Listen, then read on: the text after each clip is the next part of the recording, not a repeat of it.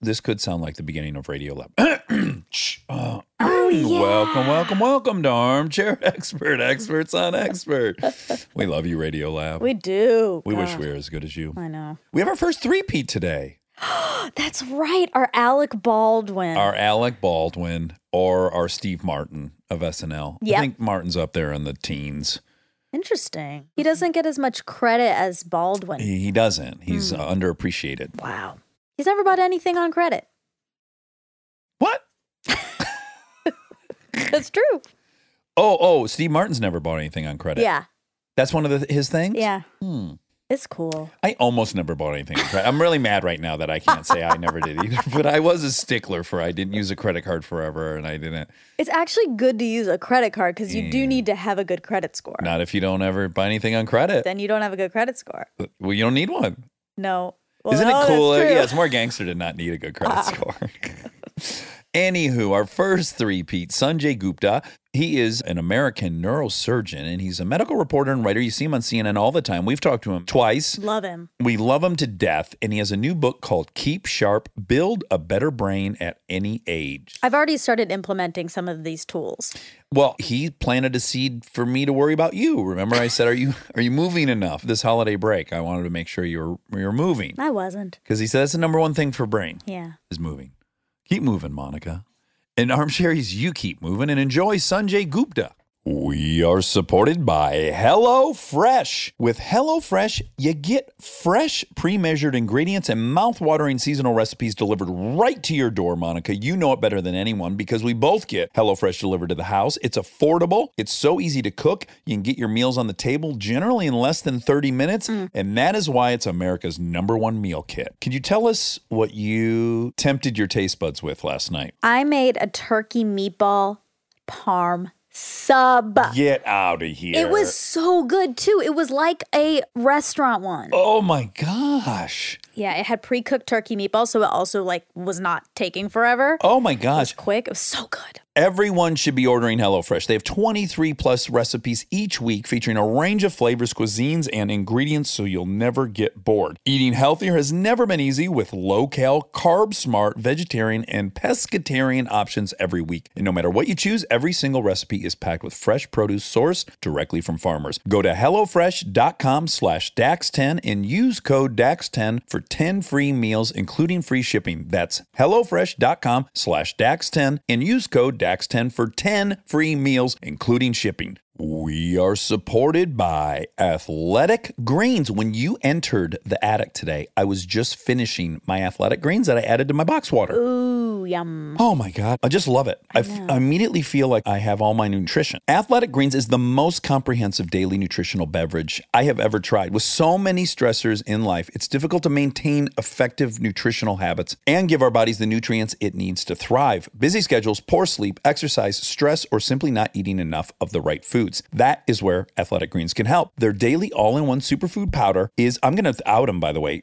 Perfect Chin Charlie, totally addicted. Oh yeah. Yeah, I've got him drinking the Athletic Greens Kool Aid. One tasty scoop of Athletic Greens contains 75 vitamins, minerals, and whole food sourced ingredients, including a multivitamin, a multimineral, probiotic, green superfood blend, and more. In fact, they are doubling down on your immune system during the winter months, so they're offering Armcherries a free one year supply of vitamin D and five free travel packs with your first purchase if you visit my link today. You'll basically never have to buy vitamin D again. Simply visit athleticgreens.com slash DAX and join health experts, athletes, and health conscious go getters around the world who make a daily commitment to their health every day. Again, simply visit athleticgreens.com slash DAX and get your free year supply of vitamin D and five free travel packs today.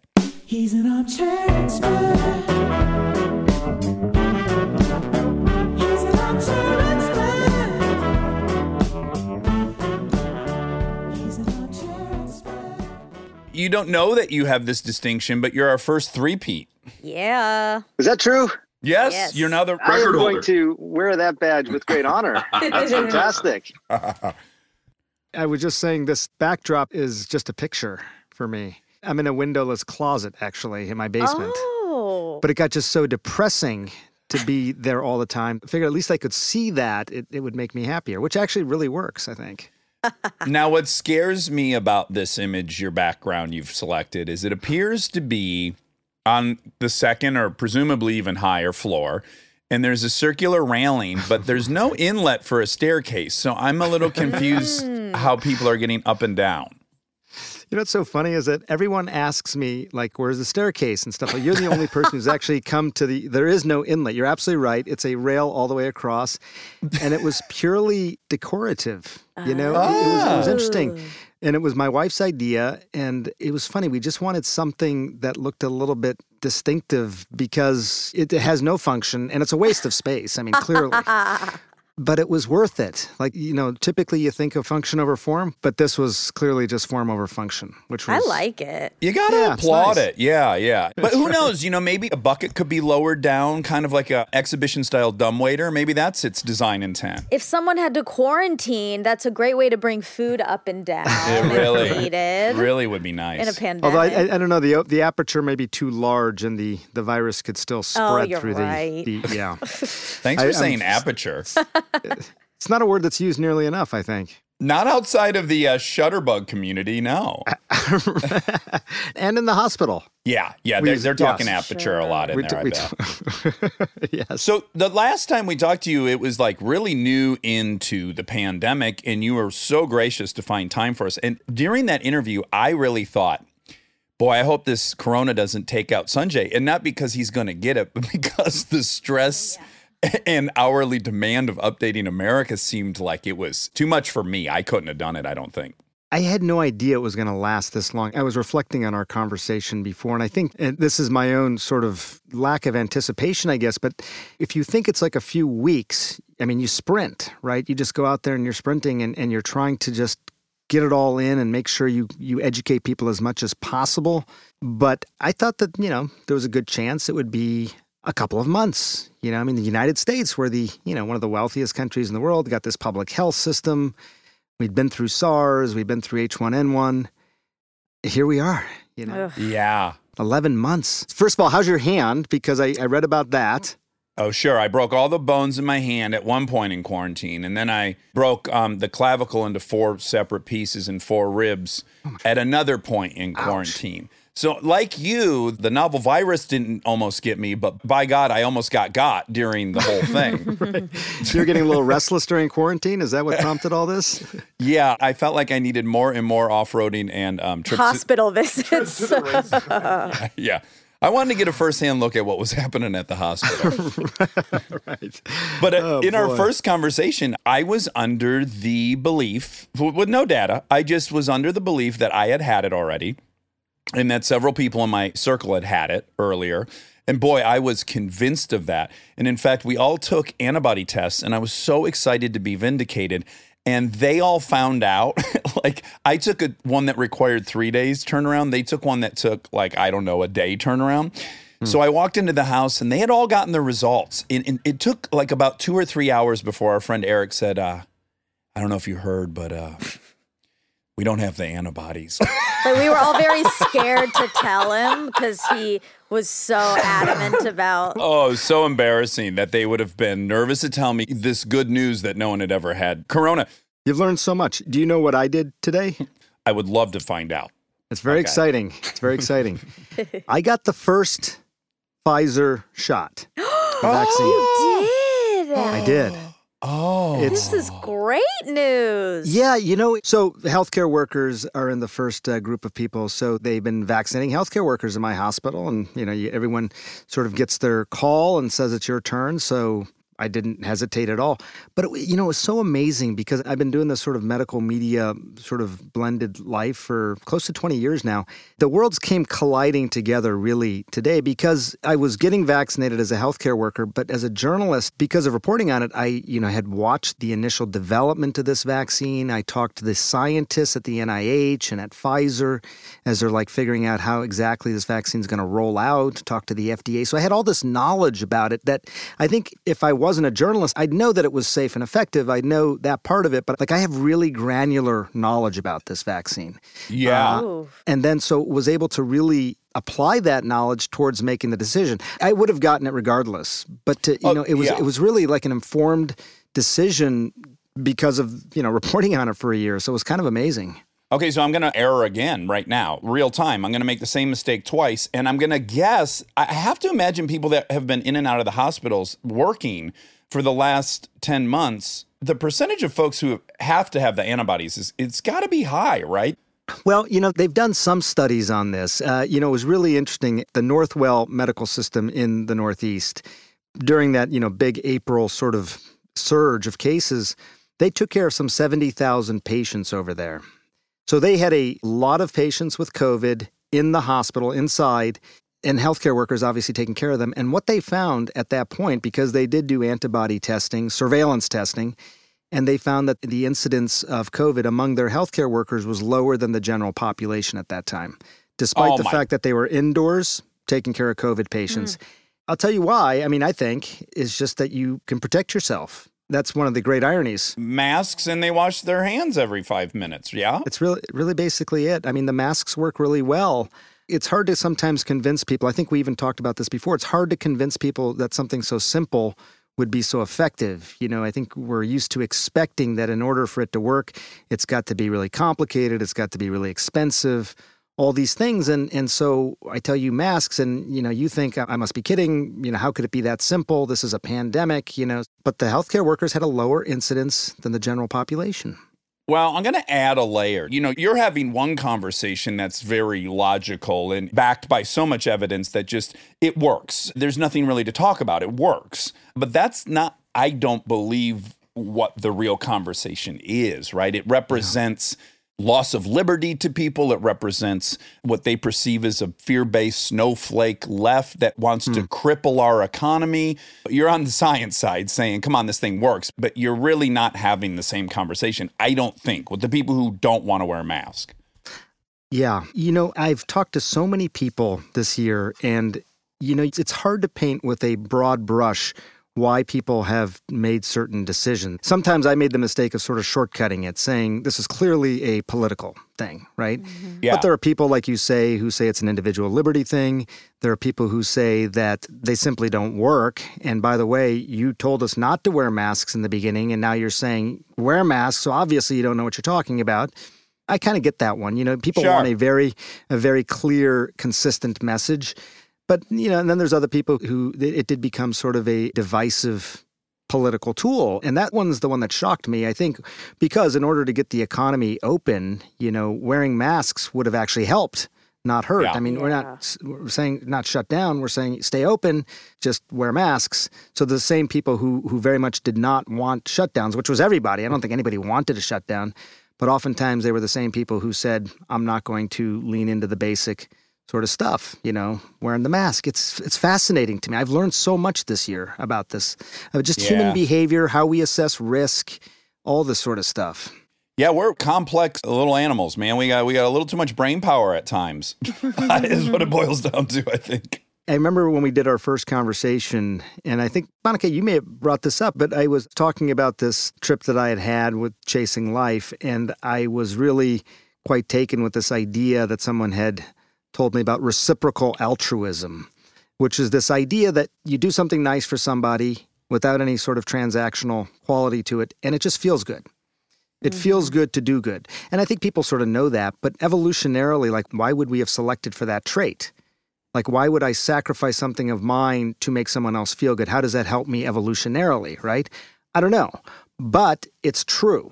Well, I know why, which is the odds of your survival being in a group are Yes. infinitely higher than an individual. Right. So if you have to make certain individual concessions to remain a part of that group, you're going to pass your genes on. Yes. If you're an indignant piece of shit, guess what? The early hominids, they're kicking your ass right out into the savannah, and good luck. And do you think that's still, like, from an evolutionary standpoint, is that still happening? I mean, people who do not want to be part of the group, are they slowly being selected out? I mean, obviously not hmm. next year, but I'm saying over time, over hundreds of years. Well, and I think your book is going to address this explicitly, but yes. So you're not relegated to the savannah where a large predator cat is going to take you down, but you are banished to isolation. And in isolation, you're going to have very predictable, statistically relevant declines in all kinds of health things. So Yeah, on the surface, it doesn't carry the risk of getting eaten, but we now see the rate of addiction, the rate of all these things through isolation and lack of community are as probably more people go down from that than ever got killed by lions. I think you're right. It took me 11 months, Dax, to sort of come to that conclusion. You got it. Three and a half minutes. Should we co-write something together? we should totally. No, but, so I don't know that I'm right on this, but I'll, Really quick, can I pause you? You're free to be wrong here. You just got to own it. So, like, I was dead Yeah. wrong about my antibody thing, and then we already had it. You just got to own it. Okay, sorry. Motor on. By the way, when I read another article beside your hand, it said that your wife was complaining about you being a know-it-all. So the idea that you would admit that we're wrong in any way. He's pretty you're good at it. To know me is to know I'm a know-it-all. So, and I think anyone in my life could have made that statement. No, but I just assumed that large groups of people ultimately, based on, again, just the human species selection of reciprocal altruism, would have been intent on wearing masks. Because it's actually a fairly simple thing, you know, just two ear loops. And then the messaging is, you know, you can be part of a movement that can save tens of thousands of people if you just put on two ear loops when you go outside. And so many people said, you know what, I'll pass. I ain't going to do it. I don't even know what to make of it. I was surprised by that because I always felt like we would pivot towards reciprocal altruism in the face of some sort of, you know, universal threat like a pandemic. I have an armchair theory. So I do think that, you know, we live in the least regulated capitalist experiment of all time. And in this capitalist society that we live in, through advertising, we learn that the individual is celebrated, the pioneer, the brave, explorer. These are the archetypes that this system really celebrates and loves. By the way, I'm a victim to it all the time. We just took this weird test to see what Hogwarts school you'd be in. And one of the things was like, what would you want people to say about you after you died? And I chose bold. So, like, it's bullseyed me, right? I want to be seen as bold and fearless and all this shit. So, I think that's got to play a role in like, well, when I don't put these two loops around my ear, when I'm telling the world is I'm not afraid. And by the way, I have great compassion for a lot of people who want to send the message I'm not afraid because I think a lot of those people were victimized in childhood. Please don't try to hurt me because I will hurt you back. That helps me sort of have a little bit of an understanding of why people might behave that way. But the idea of rugged individualism, right, which I think you're sort of talking about and how that was celebrated and, and you know, even ads on television and all that. Like, I guess I never thought that it was at total odds with the idea of still being altruistic. Like, I, can't you be individualistic and altruistic at the same time? Are they are they properties that cancel one each other out?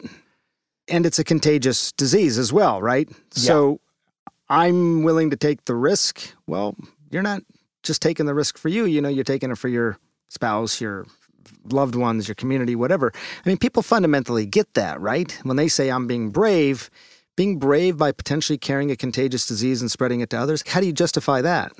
I totally agree, but I saw people interviewed at Walter Reed standing outside to show support. Mm-hmm. And in this interview line, a person wasn't wearing a mask and they said this. And then they said, Do you have anyone in your life? And he said, Yeah, my grandparents who I love. And, and I got to tell you, I saw it real time click to that person. So I actually don't know that a lot of people have taken it beyond their bubble of their identity and realized, No, no, I'm being brave on the back of my grandpa or my Right. grandma. Right. Yeah. I think you're right. And I think it's not as binary, you know, like I think we want to like sort of have the easy way of framing it, but like I think that there's a lot of people who I mean, they totally believed this pandemic was real. It wasn't like they thought it was a hoax or anything, but statistically they thought, you know what? I'll be okay. It's, it's not going to hit me. And it's more like that, which I think maybe is just how we assess risk in general. We'll be okay. Uh, you know, myself, my grandparents, you know, whoever it may be. But that was the case with everybody who got sick, right? I talked to so many patients and I talked to family members of people who had died, and it was always like they weren't deniers, not the ones that I talked to. Yeah. But then, you know, somebody got a few symptoms one day, and then the symptoms got worse, and then they needed to be hospitalized, and then they embarked on the worst days of their life. And it just happened so quickly, and, and they were shocked. And, you know, I don't know how that changes their behavior going forward, you know, who- who knows? But I think it was a genuine surprise to people. And right now, there's hundreds of thousands of people, maybe, if you look at the models, who are just fine. They are totally fine right now. And they're looking at this in the rearview mirror because they're hearing about the vaccine and all that. And they're like, we're done. You know, Yeah. 2020, goodbye, and we're done. Yeah. And they're going to get it. I mean, there's no question that there's going to be so many more people still affected. Yeah. And I mean, it really, I've learned as much about the science here as I had the psychology. Let's talk about the brain because that's mm. actually what you have dedicated your life to. And you've written a new book called Keep Sharp. And I think I want to start with a kind of a misunderstanding I personally have, which is if I hmm. recall my biology class, I remember there being somatic cells, and those cells go through mitosis. They can replicate, they can repair themselves, but that our brain cells are not somatic, so they can't go through cell reproduction or copying themselves. So the ones you're born with, that's what you get. And when they go away, that's that. That was my understanding of it. That's flawed, yeah? Is that right or wrong? Well, as it turns out, it's wrong, but th- this is a relatively new discovery. So I don't want to say it's wrong in the sense that, you know, we've known this for a long time. The idea of neurogenesis or any kind of cell genesis and stuff like that and how you think about it, I mean, it's still evolving. We used to study, you know, for the most part, in terms of why we thought about this incorrectly for so long, is that we studied diseased organs. You studied a diseased or traumatized spinal cord, for example, and you're looking for evidence of new neural development, new neural cells, neurogenesis, whatever it may be. But oftentimes it wasn't happening because it was traumatized, or same thing ah. with the brain. When you started to look at healthy spinal cords and brain, because we had better techniques to actually study this, you realize that there are neural stem cells, just like there are stem cells in other parts of the body, and they can basically stimulate the production of new cells, neurogenesis in areas of the brain that kind of need them or are being recruited there because of the activity of the brain there. So it's a relatively new thing, and it's pretty clear it can happen throughout your life. That is so comforting mm. because I remember thinking, whoa, man, I blew a bunch out at many different times in my life. And fuck, I'm just taking money out of the principal, you know? I drained the cash of cells. That was sort of that was sort of the, the thinking, right?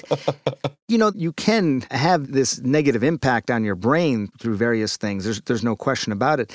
But the idea that it can heal and repair itself, or in someone who has a healthy brain, continue to be optimized, I find really exciting. I mean, that was probably the biggest sort of driver there was two things that really drove me around this. Well, really three things. One is that I've had a long-standing love affair with the brain. I just love the brain. I love the fact that you look at three and a half pounds of tissue and that memories live there and your pain lives there and your joy.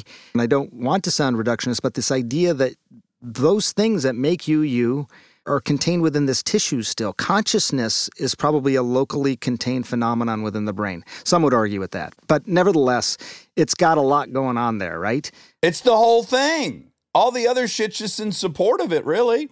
I think so. And in order to improve anything else in your body or, you know, in your life, really, you've got to get the brain right. That was another big thing. In order to best heal the body, you've got to heal the mind, which I thought was fascinating.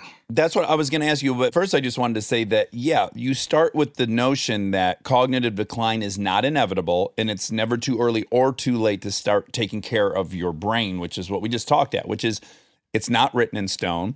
It can be nurtured, it can be pathologized. You have a role in this, which is very encouraging, I think. And then, yeah, next, I guess if I asked people to rank which organ they should prioritize for their health, I have to imagine the vast majority of people say heart. That's where all of us would start. Yeah. I think so. You know, and I think there's been a real medicalization of heart disease. It is an accessible organ. You can see it. We show you the blockages that occur in the blood vessels. My father had that operation. I just had it. I just had the CT scan with the dye, and they give you a percentage in every Yes. artery of plaque. Your calcium score. Yes, it's crazy. I was zero. I was Oh, zero. I was shocked. fantastic. I couldn't believe it. My only explanation is exercise. I don't know what else to say. Uh, is your diet good? Your diet's good, right? It's fair. I eat too much meat. I'll tell you that. Really? And my dad had heart disease. Your dad had heart disease. Mm-hmm. Well, if you have a zero calcium score, I mean, that is a really, really good thing. You know that already. But in terms of being predictive of the likelihood of having some sort of coronary event, Dr. Agatston, South Beach Diet, you've heard of that? He's a cardiologist and he's big on these coronary CT scans. Had a long conversation about it. He basically said if you have a 0% calcium score, you're basically heart attack proof for at least four to five years. You'll be heart attack proof a lot longer than that, but you'll get another scan. You know, uh, it, it's kind of interesting to be able to look at a particular scan and say, your likelihood of now having a cardiac event is X. And in your case, it's basically zero. I can't tell you the peace of mind it gave me. I think anyone who's in a position to get one, I can't think of a better thousand dollars I've ever spent in my life. I just, to your point, for the next four years, I'm like free of that concern. Right. I mean, I'm not going to go to Sizzler and put a tent up there, but you know what I'm saying. It might be a fun experiment to see how unhealthy you can get quickly. Oh, man, see I if could- that score. See how high you gonna can get prove it wrong. score. yeah. Race to 40% uh-uh. blockage. Yeah. no, but you know, it's interesting. So, Monica, I had this test done too. I'm 51 now. You're, I think, mid 40s. By the time this airs, I'll have just turned 46. Good for you. Yeah. See, That's so Fingers crossed. Oh, jeez. I have full faith, given your zero percent calcium channel. But you know, so I like to run, and every now and then I would have some sort of pain in you know my chest, and, and it could have just been, frankly, reflux. It could have just been that I was had been lifting some weights, so I was having some muscle pain there as a result. But my father had cardiac bypass surgery at age 47. Oh, His wow. father, my grandfather, died at 50 of a heart attack. so it's always like in the back of the mind. So I got a 0% tube back like when I was around, yeah, mid 40s, 45 or so. We need a club, you and I I. know, we need the 0% club. The, the outlaw bikers think they're cool because they're one percenters. We be zero percenters. Right, zero. That's what you got to aspire to. But it did give me that peace of mind that, you know, I wasn't having a heart problem in the middle of a run. It was something else. It, it was interesting. But I want to say something because this might actually get at what you're talking about with the heart versus the brain. You know, we think of optimizing the heart, you just said. You wouldn't automatically think of the brain. And this is really interesting. This was the second thing that really inspired me on this book. And, and that is that things that are measurable take on an added degree of importance Mm, because yeah. they are measurable, Yeah. right? So you did the Framingham study and you found cholesterol and lipids and all these sorts of things were associated with heart disease. And all of a sudden, they became these huge things to aspire to lower your cholesterol, lower your lipids, lower your blood pressure, and all that. And all of that's very important. But if I told you, for example, stress was a bigger predictor of having a heart event, Yeah. now, people are like, well, that's kind of nebulous, soft, squishy around the edges. What does that really mean? yeah. How do you quantify stress? That's the problem. So that is the problem, but it makes it no less important, right? Things that are measurable shouldn't be more important by virtue of the fact that they are measurable. They should be Yeah. important because they are so associated with something like this. And that's why, again, with this book, it was all these things. People think of the brain as this black box, impenetrable, immutable, not changeable, as we were just saying, encased by this skull of hard bone. And therefore, you can't do anything to improve it. You can't prevent disease. It's all sort of preordained when it comes to things up there. And a lot of it's because it's hard to measure. If I had a coronary CT scan of the brain, like we were just talking about for the heart, and I could tell you now your brain is optimized at this level, or here are the things you need to do, that'd be pretty incredible, right? Oh, but we don't yeah. we don't really have that Yeah. Eh, people do have that and they've been working on it some of these scientists that i interviewed for the book and yet it's hard to get this stuff published because they don't have the cholesterol below 200 you know that, that's an easy paper to write. Yeah. but if i tell you that you need to have three friends you need to be hanging out with them for this long and it's going to do this to your brain objectively yeah. uh, it's a harder it's harder evidence to collect but it makes it no less true or no less important. Yeah, I mean, our best diagnostic tool, to my knowledge, is the DSM in psychiatry, right? And so it's the best we can do. And there's no numbers given. You know, they might say you're bipolar, but at what level are you? 40? Are you at 100? Is your cholesterol 300? You know, Right. And then the distinction between pathology and healthy and optimization. Like if I told you you could be optimized, like I'm not thinking you have any kind of, you know, there's nothing medically wrong or there's not a diagnosis here. It's just that I'm going to increase the reserve in your brain so that when you encounter a problem, you're going to be able to tackle that problem in different ways than you otherwise would have, that you're going to connect patterns that you would have otherwise missed. You're going to be resilient to something, meaning like a muscle, when I work it out, it gets stronger as opposed to getting crushed. Daily events right now are crushing so many people mentally. Yeah. But if they have greater resiliency, then that actually can be turned into an attribute in the sense that it's almost becomes like a workout. I'm not saying that any of this is good that's happening to us, but what it does to us in the long run in terms of our brain health is very much dependent on how we treat it. Are we treating it like a workout or are we treating it like a crushing event? And some of that has to do with just how resilient you are in the first place. And that is a buildable thing. That is probably the core of it to build that resiliency.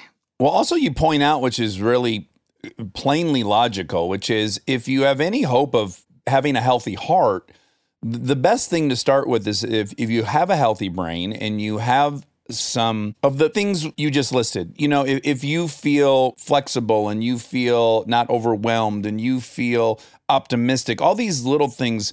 They actually will lead to you making the time to go get the heart CT scan. Maybe Right. they help you make a better food choice. Like you can't be in abject depression and then make a great food choice in Right. general. You know, you're probably caught in a spiral of feeling terrible, trying to get a bump from something bad. So, yeah, starting at the top and having a, like a trickle down approach to everything else makes a ton of sense to me. it all starts in my opinion and i think i'm obviously i'm biased i'm a brain surgeon but everything starts with the brain the same activity that you do when you're not in a good headspace or whatever you want to call it is not going to have as much of an impact on you. But you know one thing i want to say because i and again i think you you'll understand this is that when you create resiliency and redundancy or reserve in your brain whatever you want to call it and i can tell you how i think that can best be done but when you do that I find it to be a very joyous experience. Because what happens, even for you guys who live this very interesting life because you you do this podcast, you talk to interesting people, you have to learn, you're reading new things, which is fantastic. The medical term is spoiled. yeah, I mean, look, what a privilege, right? No, ser- Yeah, yes, yes, we're time. fucking Privilege. spoiled. You can just say it. I mean, you would you would do this for, I mean, just to do it, right? I mean, oh, for it's- it's- sure. We'd pay to do it. Yeah, yeah, yeah, yeah.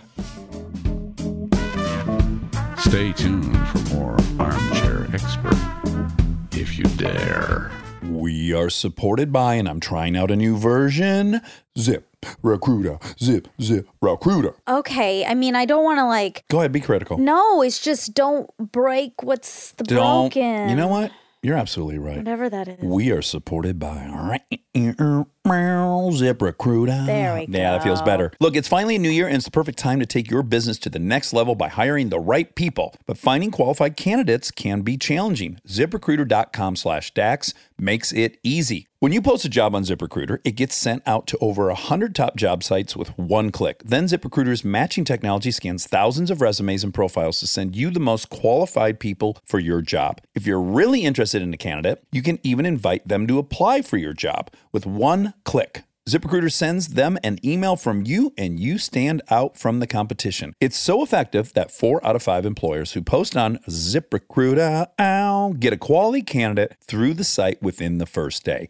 And right now, you can try ZipRecruiter for free at ziprecruiter.com slash DAX. That's ziprecruiter.com slash DAX. Just go to ziprecruiter.com slash DAX. ZipRecruiter, the smartest way to hire. We are supported by Betabrand. Now, here is a pro tip for keeping a routine and getting into a work mindset while working from home. Put on some real pants. Betabrand's dress pant yoga pants look professional and stylish, but are as comfortable as your favorite sweats. I love this because right now it's so hard to wear anything that's not comfortable. now, correct me if I'm wrong, but you kind of dressed up a bit for Christmas, but again, we're in quarantine, so you wanted to be comfy, and you wore Betabrands to the Christmas Eve. I did. you turned a lot of heads. They were cute, right? Oh my God, everyone was talking about them behind your back. Oh, no. Yeah, but in a positive way, the Oh, kind you want people to talk behind your back. A Betabrand makes thoughtfully designed clothing that's as functional, comfortable, and as inspiring as your favorite workout gear. Their custom favorite dress pant yoga pants are made of wrinkle resistant stretch knit fabric, making them perfect for literally anything you do. They have tons of different colors and styles to choose from, like boot cut, straight leg, skinny, cropped, and more. Right now, Armcherries can get 30% off their first Betabrand order when you go to betabrand.com slash DAX. That's 30% off your first order for a limited time at betabrand.com slash DAX. Find out why women are ditching typical work pants for Betabrand's dress pant yoga pants. Go to betabrand.com slash DAX for 30% off.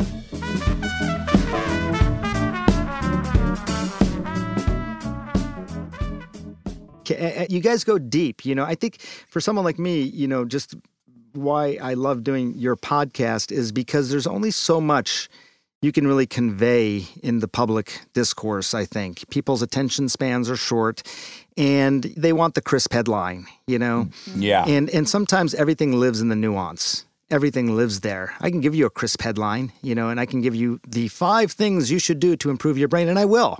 yeah. But the why, besides the what, You're exactly right because and what I love what you just said, which is I'm actually promising you not just maintenance of status quo. It's hard to motivate people to prevent their body from deteriorating. That's not a very incentivized approach, but the notion of joy, the notion of Optimization. opt yeah, Hundred percent. That is a life lesson for me. I think even as a as a doc, I mean, we inspire through fear. I think in mm. general, you know, the, if you eat that cheeseburger, you will have a heart attack. You know, smoke mm. that cigarette, you will get lung cancer, and you invoke this very very hot response in the brain in the amygdala, the emotional center of the brain which is an immediate hot, you know, fiery response. The problem is that it's not very coordinated response. It doesn't go through the frontal lobes. So you get somebody in response to being told they may have a heart attack who does a week of intense dieting and then stops because the amygdala now is not as fired up and they didn't really have a plan. Mm. They just reacted out of fear.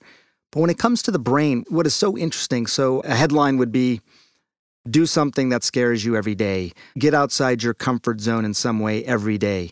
And you say, well, why is that? Well, because I could show you your brain, I could surface map it, and I could show you that you have a million roads in your brain and you're using a 100,000 of them really, really well all the time. And those 100,000 roads are great. They're going from your thalamus over here to your occipital lobe, and they're coming over here to your temporal lobe. So that's why you can remember songs and you can sing them, whatever it may be. But the other 900,000 roads are there. They're not getting used as much. And when I start to get you outside your comfort zone, you automatically start recruiting new neurons, neurogenesis. You start using new roads.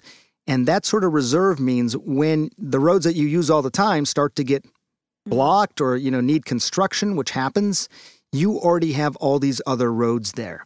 That is sort of what reserve means. And I think that the idea that you can build it now just by thinking about something you don't typically think about and, and being vulnerable about it is really fascinating in terms of how it serves you now.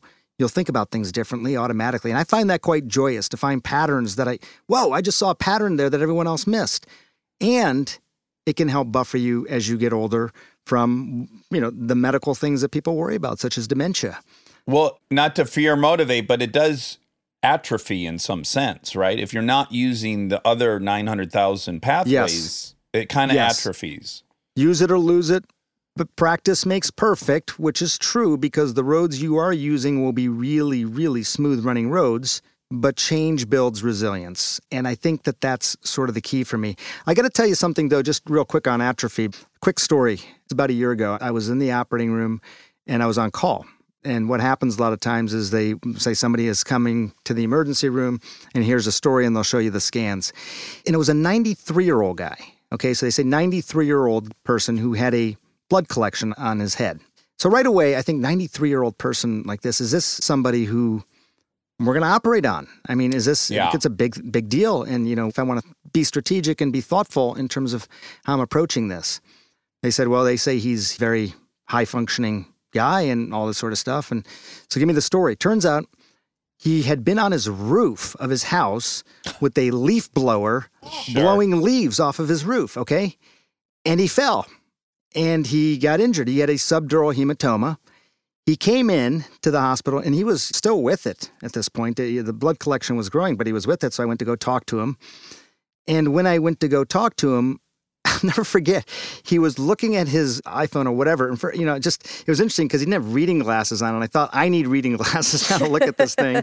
Yeah. And I said, hey, so you know what's going on? He's like, oh, you know, he's fell off my roof, you know, whatever. And I said, well, what are you reading? He's like, oh, these elections are happening in East Africa. I've just been following them. Oh, Oh, wow. So he's obviously a high functioning guy, like they said. So we take him to the operating room. He's got a subdural blood collection. So that's blood that's just underneath the outer layer of the brain called the dura. You remove that, you stop whatever little bleeding there is, and for a little bit of time, you're looking at the brain because you've taken the blood off the brain. So, 93 year old guy, this gets back to your point about atrophy. What do you think I saw in this 93 year old, really high functioning guy's brain?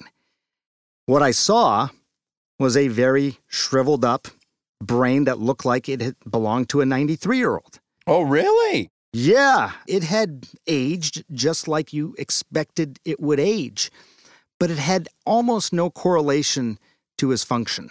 And that was the thing that really stuck with me. He was sharp.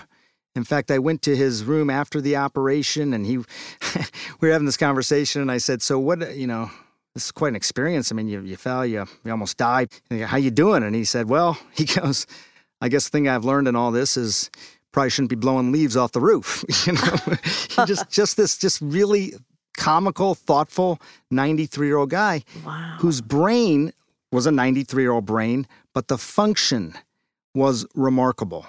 We think of our organs having this natural deterioration, and they do, but it doesn't mean they can't function like they did when you know you're much younger. Well, it makes me think of two things that people like commonly know, right? And it doesn't really even matter if the numbers are right, but they say, you know, like you only use 10% of your brain or 20% of your brain, but forget that. The notion that you can have a stroke and they can actually take your motor control and move it to another area of your brain. Am I right in that that's how it works? Like they just basically force another area of your brain to do the job that another area was doing. Yeah, I mean, you do it. You basically are recruiting other areas of your brain. They can, through therapy and things like that, they can basically start creating these changes in your cortex, you know, where the motor areas are the brain, and create new areas around that to actually help you move again. But you're the one doing it. Your brain is capable of doing it. You know, it's not like they're going in and sticking new motor neurons in this area. It is accelerating a process that might happen anyway, right? If you Yeah. kept you didn't I didn't even know I had a stroke. I just kept trying to move. And then eventually you started moving again. You didn't even if someone told you had a stroke, you're like, well, I can't move. What that tells me, you can't take one of the four chambers of the heart and then just jettison one of them and have one of the other ones do the job of that, right? Because it operates virtually at capacity. But what that tells me about the brain is that there's so much untapped potential just sitting there. There is so much untapped potential. And if you build that reserve, which I'm fascinated by this idea of cognitive reserve, then that potential is even greater and can come into play more easily if you start to develop any problems. I don't know if you caught the HBO Real Sports story they ran a couple weeks ago on CTE patients that hmm. have gone and done ayahuasca or psilocybin mushrooms or ecstasy. And the way the neurologists in that segment described it is that the guys with CTE, their brain is so unflexible and that the pathways are so, how do I say it? Just, it's all they're using and it's part of the condition. And that when they kind of explode their brain with these different drugs, and they show them in it, whatever scan that is. uh, and It's not MRI, but they show their brain and the activity's off the charts, right? It's just an electrical storm on these drugs. And then when the brain is trying to reprocess and bring them back down to reality, in that they end up forging new highways. That's how I understood it. And I was just curious if you knew about that research and could it be that promising? And it's very exciting. I followed the psilocybin research pretty closely. I mean, I think that the idea uh, with CTE, first of all, you know, the idea that you develop similar sort of plaques and tangles that people see in Alzheimer's disease, which leads to interference with these pathways, I think is real. And there's very classic sort of symptoms as a result of that. With the psilocybin, the thing that struck me the most was that they were giving people who, not necessarily CTE, but had refractory depression or anxiety for a particular reason. In the case of the early trials, it was because these people had a terminal diagnosis. It wasn't just that they were old, you know, people had a incurable cancer, whatever it may be, and they were super depressed about it understandably. But they also weren't responding to any kinds of the therapies. And they would go through generations of these antidepressants and anti anxiety meds, and they were incorrigible to the point where they were suicidal despite the fact that they only had months to live. I mean, it was really, you know, I don't know if you've read any of these studies. There was one out of NYU and then Hopkins, and now in, at UCLA, they've uh, added another trial site. I only know it by way of the Pollan book, which, yeah, talks about the act of psilocybins actually reduces your connection with your sense of identity, and where you're formulating identity, and that it allows you to feel connected in a way that you otherwise can't. And that connection to the rest of the world seemed to be very helpful to those people. Pollan, you know, he had a article in the New Yorker before he wrote his book How to Change Your Mind called The Trip Treatment. And it Uh-huh. was based on that exact thing. When you talk to those NYU researchers, I'll just tell you this really quickly because it I think feeds into what you're saying.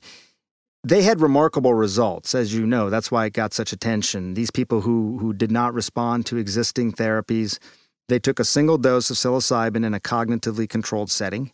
So they were in a hospital and they had a uh, cognitive therapist. with Terrible them. place for a trip, I would imagine, but continue. Well, you know, it was fascinating. They showed me the room. You put on this eye patch, you had the headphones. oh. And for a lot of people, it was. I've never done psilocybin. I have no nothing against it. I've Oh. never done it. Sanjay, you have to. I forced Monica. You know, I'm sober, but I used to do them 16 years ago. I did them all the time. I forced Monica. I was really against it for a Forced- long what, is it, what did that entail? Forcing you? I put Yeah, together exactly. a beautiful group of people. I was in charge of administering it. I was there sober in case anyone got scared. Which Which did happened. happen. yeah. Was it frightening, Monica? Yes, at first, at first, because my hands turned into grandma hands and I was not prepared for that. and also, not to make it personal, but Dax was there to protect us and he went into the other room to watch TV. Because she said she wasn't feeling it. So I was, and they were all getting annoying. Like they were evaluating whether they were high or not. I forgot how annoying that part of it is. Oh my God. Yeah. Can you look at those bushes? Look at that. Are you feeling anything? Are yeah, you feeling so I, anything? I bounced into the other room hoping that when it came on, I would get involved. So, but I missed he my window. too late. Yes, I did. I did. and my hands turned into grandma hands, and I started to panic. Uh-huh. Um, because I was really scared to do it. I didn't want to do it forever, and he had been saying you should do it. It'll make you more creative. You know, peer pressuring me, which I Yeah. generally cannot be peer pressured. And I thought, okay, I guess I'll try it. But also. We went there with the intention of microdosing, Which is a waste of time. which I then said. we didn't do. We, I had a full dose. No, you was- guys did microdose, and everyone's like, "Why the fuck are we doing this? Nothing's happening." So then we kept taking And more. then everyone decided to have a real trip, and I said, "Okay, well then it's going to be this amount." Okay, yeah. So anyway, it just really caught me off guard. Then I started panicking and having a real panic attack. And by then, Dax came out. Also, everyone looked like a cartoon. But then Dax came out, and Wow, then we you- took a walk. I took Monica on a walk. We slowed down. We talked. I said, "Look at that house. Doesn't it look like it's a movie set?" So what was really funny is she started getting convinced I was on them too because how on earth would I know it looks like a movie set? And I'm like, Monica, I've done this I was like, Are times. you in my head? Are you even real? But then he said a really wonderful thing, which was, You have the capacity to decide whether this is enjoyable or not. You can pick. So then I turned, I turned around, and it was really, really life changing. Sanjay, please don't leave planet Earth without doing it. It would be a big mistake. You're Really? not an addict, right? You have no addictive. No, You're not no, I, I have nothing alcoholism. against it. I, uh, but you know, it's interesting because I hear this story exactly, Monica, what you just said, and I think I'm a bit of a control Me person. too. Yeah. You can't be more of a control freak than Monica. Right. So that part worries me. Like to pay the price to get there by what you, the grandma hands and all that, and having the hallucinations. Like I think it would be hard. I won't leave your side. I learned from this. Okay, so I will give it to you, and then I'll just hang with you the whole time. Okay. Okay. All right. Also, if you know going in, Yeah. oh, there's going to be physical changes, maybe, or, you know, Yes. I just had no idea. And I thought I was only doing a tiny amount. So I thought colors were just going to get a little brighter. It was so much more extreme than that. So I think expectation is a big factor. I, I- so I'll tell you when I read the article that the Pollan book was ultimately based on, and then went back and looked at the research, people in that trial who had these, you know, refractory depression and anxiety, their scores improved and lasted for months. I mean, up to six months in, in certain cases. So it was a really profound experience for them. I mean, people who were atheists were writing things about their experience like, I, I'm an atheist, but the only way to describe this is I felt like I was bathed in God's love. And that was quite interesting to me to sort of read people's firsthand perspectives on going through this. And also from a medical standpoint, you know, like it, so you give an antidepressant every day, has all these side effects. Give a single dose of something like a psilocybin in a cognitively controlled setting, whatever it may be, and it can have really long lasting effects. I mean, it's a whole nother discussion, but you know, I did a whole bunch of reporting on cannabis a few years ago, and this whole inflection point between Overton's window. Are you familiar with Overton's window? No, mm, I love new Oh. terms. Tell me that. So Overton's window, and I'll probably get it wrong, so I'll just be humble about this. But but Overton's window fundamentally is a concept of a window through which everything that is acceptable societally can pass through at any given time. And as you might oh. imagine, it shrinks and it expands and it moves all the time. And cannabis, like cannabis, was not something that went through Overton's window 15, 20 years ago. yeah. It was not allowed to pass through. And then now, obviously, it's changed tremendously. But those inflection points between what is acceptable and what is actually helpful to people, because it's not acceptable, we say it's not helpful. Like cannabis can actually be helpful. I became convinced of that. Did these documentaries on people with refractory epilepsy and things like that, kids, you know, again, who weren't responding to conventional treatments. Not only did it work for them, for some of them, it was the only thing that worked. yeah. So it became as much of a moral issue as it did a medical issue. And I do think things like psilocybin for depression, MDMA for post traumatic stress. I'm not as familiar with the applications of ayahuasca, although, you know, I just haven't read as much about it, but obviously it's gaining more and more. They're doing more trials around this. It'd have to be really effective because it's almost guaranteed you shoot your pants. So for me, that's a big barrier of entry. I better have some real, real positive outcomes. Is that a metaphor or is it No, no, no, no, no. you no. actually do. When you What? do it, there's a bucket at the front of your bed, and there's uh, toilets everywhere. Yeah, it really messes just up Just like hits the, GI. GI system? Oh, Yeah, it hits it hard. I'm never doing this, just so you know. I know. yeah, that's a, that's that's a little bit of a deal breaker for me. Also, I don't want to be your guide. Like I'll guide you through a shrooms event, but not that. Not I don't want to deal with that. You need a true shaman for that, huh? Mm-hmm. Okay, so one thing I love about your book is that it reinforces something that I believe the most. If, if I have any conviction, it's, you know, if I had to give up the things that help me in order, the very last thing I would ever give up, I would leave AA before I would stop exercising. So tell me about the power of exercise on your brain. First of all, it's the only thing that we've actually been able to really gather the evidence around with regard to brain health. And, you know, again, there's a lot of other things that are helpful, and absence of evidence is not evidence of absence. But the thing you're going to hear from neuroscientists and stuff, they're always going to talk about physical exercise A, because it works, B, because it's measurable, and C, because we've been able to collect real evidence around it. So people who are in motion, and I'll just use that term for now, and I can define that, but people who are more active tend to have brains that are going to have a lot more of these same qualities that we're talking about more reserve, more resiliency. BDNF is something that people will often refer to, which stands for brain derived neurotrophic factor. Hmm. BDNF. You want BDNF. I can't give it to you in a shot or a pill or anything like that, but your body can make it. It's like Miracle-Gro for the brain, and it'll actually spray into the brain in response to movement, which is a really interesting thing. And again, it's the only predictable way to increase these neurotrophic factors, which will enable the neurogenesis that we're talking about, all these other things in a very predictable way. So, movement is really key. When I started to think about this book, I had been traveling around the world and, and looking at all these various cultures where you know, dementia was very rare. And a lot of these cultures, they had a lot of healthy habits. But one thing that you noticed was that there was a lot of movement in these cultures. They hardly ever sat. They were either lying when they slept or they were standing and walking, usually walking, frankly, not even running, when they were upright. And that was it. And, you know, you start to talk to these evolutionary biologists about this, and you say, you know, people, human beings really only sat when they got old. You know, it was almost like Oh. it was teleological in the sense that you started to sit a lot when you got old, and it signaled these things to your body like, hey, I'm old. And some of your body's self defense mechanisms started to decrease, your immune system started to taper a bit. All these things that basically allowed you to come to a natural biological end, which happens to all of us. But it was almost like the sitting was triggering that as hmm. opposed to the other way around. Hmm. Now, obviously, you fast forward to now, and you know we sit all the time. So in some ways, we're always sending these signals to our bodies that you go ahead, shut down the perimeter defenses. You know, um, I'm ready to go. My body must think I'm 200 years old. I mean, I sit in this lazy boy half the day. Yeah, but you're an active guy as well. You know, I mean, there is something to be said for natural, consistent movement throughout the day, but you're an active person, I think, you know, and I think it makes a huge difference. But it's really the only proven, evidence based way to really improve brain health, increase blood flow, increase BDNF, create that reserve, that resiliency, all that sort of stuff. So for me, you know, a body in motion stays in motion. I think of activity not so much as the cure to things as inactivity is the disease. So what does uh-huh. that mean?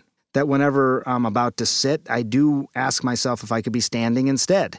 Do mm. I really need to sit? You know, whatever it may be, however you incorporate that into your life can make a huge difference, you know, just overall in terms of brain health. I think much more so than crossword puzzles or particular brain training exercises.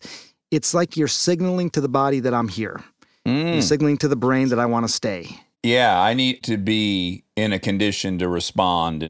Yeah, exactly. I want to be engaged with this world. So keep me as healthy as possible, thinking as clearly as possible, all those sorts of things. You also bust some myths in this book. Here's one I wasn't shocked by supplements won't keep your brain sharp. Supplements are a big topic, and I will tell you that there are some really good supplement makers out there.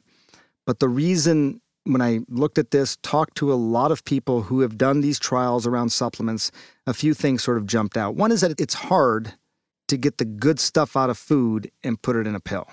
No lack of trying here. I mean, this isn't to malign some of these really good supplement makers. It's just a hard thing. Mm-hmm. There is this notion that you may have heard of called the entourage effect, which basically means that when you eat food, you're getting your lycopenes, yes, you know, whatever it may be, but you're getting lots of other micronutrients that, in conjunction with the biggest active ingredient, are really important for letting that active ingredient work in your body. They open up Uh-huh. certain receptors, you know, they allow the lycopenes, whatever the most active ingredient is, to work best. It's hard to do that when you put it in a pill form because you're losing the entourage of micronutrients around it. So that's number one. Number two is that it's just a really unregulated business in this country, you know, which is too bad because, again, there's some really good supplement makers out there. But because of lack of regulation, you get a lot of bad actors as well. They're not as diligent about what it is that they're putting into their pills. Either it's not what they say it is, it's too much of what they say it is, and in some cases it's even harmful. So we don't have a regulated industry, and that you know that's a problem. And one thing I'll tell you is that there are supplement makers that have been around for a few decades, and that's something that I immediately gravitate toward because there are these fly-by-night operations. It's such a big business, right? Billions of dollars are spent on this. So these fly-by-night operations, they come in with these grand promises, and they sell a bunch of supplements for several months or a couple years, and then they're gone and they're not in service to the customer. They're in service to just making a lot of money. On the other hand, you do have, and I'll send you some of these names that have been around a long time, and you spend time with these supplement makers. They still are at risk of having the same problem of not being able to create the entourage effect in pills. But they do a pretty good job. They can help overcome deficiencies, people who Uh-huh. have true deficiencies of a particular thing. But overall, for your brain, eating it versus trying to take it in a pill, I think makes a world of difference. Okay, and that brings me to another one, which this is one I was kind of shocked by, which is brain superfoods are a myth. Superfood is a advertising sort of term that people can get easily behind. Just like we were saying, they want the crisp headline. This is a superfood. There's almost nothing that is a true superfood. And it should surprise no one that when you got 7 billion people on the planet, that everyone's brains and what they respond to or what they best respond to is going to be a little bit different, you know? Mm, yeah. I mean, we want the sort of universal rules. As part of this book, one of the things I did, someone kept telling me to do it, and I never done it, but I decided for the book I would do it, which was I was really diligent about keeping a food journal. And you write down what you eat, and then you spend time, you know, an hour later, two hours later, whatever, just writing down how you're doing. Mm. Um, and maybe you have your own sort of way of grading yourself. Like, I feel very creative right now, or I feel like I need a nap right now, or I couldn't possibly do a challenging task right now, or this is the best I've ever felt. And you will find your quote unquote superfoods. Mm. Hmm. For me, you know, it was interesting. I all of a sudden found that fermented foods like pickles were a secret weapon for me. Oh. When I'm going to sit down and write or do something that's, you know, I think it's going to be challenging, it's going to require different parts of my brain, I'm going to have to do novel thinking. I'm not just regurgitating things, but the novel thinking part of my day. That's the fun part, but it's the challenging part. Pickles, you know? And- Wow. and I got at that through food journaling. And people may have different sort of superfoods for them, and you can figure it out. You can individualize your optimization. Here comes my crossfire journalism. Isn't it true, Sanjay, that you have a large holding of pickle futures, cucumber futures? I thought that was totally private. Everyone go out and buy pickles. Stay tuned for more Armchair Expert. If you dare. We are supported by BetterHelp Online Counseling. The new year can be a good time for a mental health check in. If you have always wanted to try therapy, or you'd like to try it again, or you just need to talk some things out, BetterHelp offers online licensed professional therapists who are trained to listen and to help with issues including anxiety, depression, stress, trauma, anger, grief, and more. I couldn't live without therapy. I absolutely need some outsider pointing out uh, my delusions to me. we And- all do. we all do. I know you do, and you get a ton out of it. You're always nicer the day after your therapy. Would you say that's true about me? Yeah. I definitely have a lot more clarity after. Yeah. So that's why I go weekly so it doesn't fade out. Now, finding a therapist can be intimidating and time consuming, but with BetterHelp, you can simply fill out a questionnaire to help assess your specific needs and then get matched with your counselor in under 48 hours. You can easily schedule secure video or phone sessions, plus exchange unlimited messages with your therapist from the comfort of your own home. Everything you share is confidential. So join the 1 million plus people who have taken charge of their mental health with the help of an experienced BetterHelp counselor. BetterHelp is a convenient and affordable option, and armchairs get 10% off their first month with the discount code DAX. Get started today at betterhelp, H-E-L-P dot com slash DAX. There's no shame in asking for help. We are supported by Hims, a wellness brand for men, and I am a man. 66% of men start to lose their hair by age 35. And once you've noticed thinning hair, it can be too late. So the best way to prevent more hair loss is to do something about it while you still have some. Luckily, that's what I did. I think I told you I was 29 years old, saw a little issue on the very top in a mirror at a bathroom. I said, This is unacceptable. I explored a scientific solution and it has worked thus far. Forhims.com is a one stop shop for hair loss, skin care, and sexual wellness for men. Now, thanks to science, baldness can be optional. So you don't have to have that awkward in person doctor visit or sit in a long pharmacy line. For Hims connects you to a licensed medical professional online and it could save you hours. All you gotta do is answer a few quick questions and a medical professional will review. And if they determine it's right for you, can prescribe your medication to treat hair loss that is shipped directly to your door. Today, Hims is giving you their best offer yet. If you're not happy with your results after 90 days, Hims will give you a full refund. And right now, Armcherries can get their first visit absolutely free. Go to forhims.com slash DAX. That's forhims.com slash DAX. Prescription products require an online consultation with a healthcare provider who will determine if a prescription is appropriate. Restrictions apply. See website for full details and important safety information. Remember, that's forhims.com slash DAX.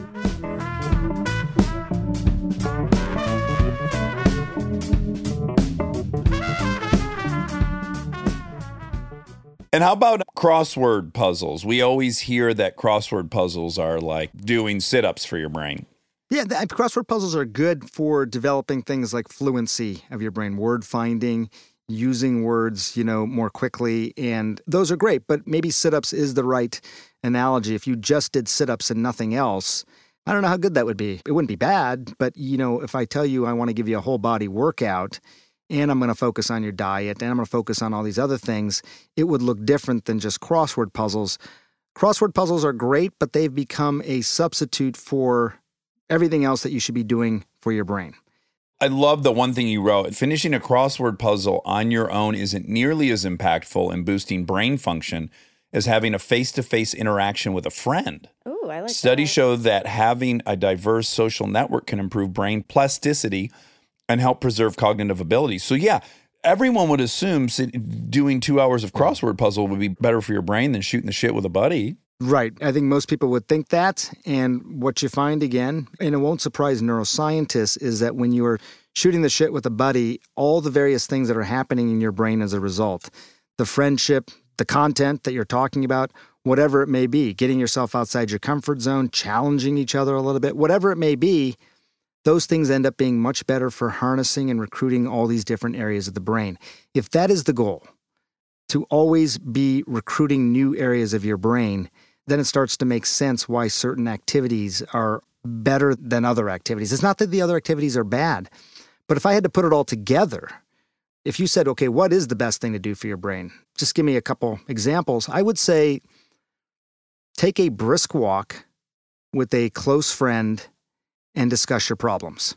Mm, Uh huh. like that. that kind of gets at all these things. You know, the brisk walk, obviously, just in terms of the movement, but having the real social connection with somebody, you know, and how do you determine that it's a, a close connection?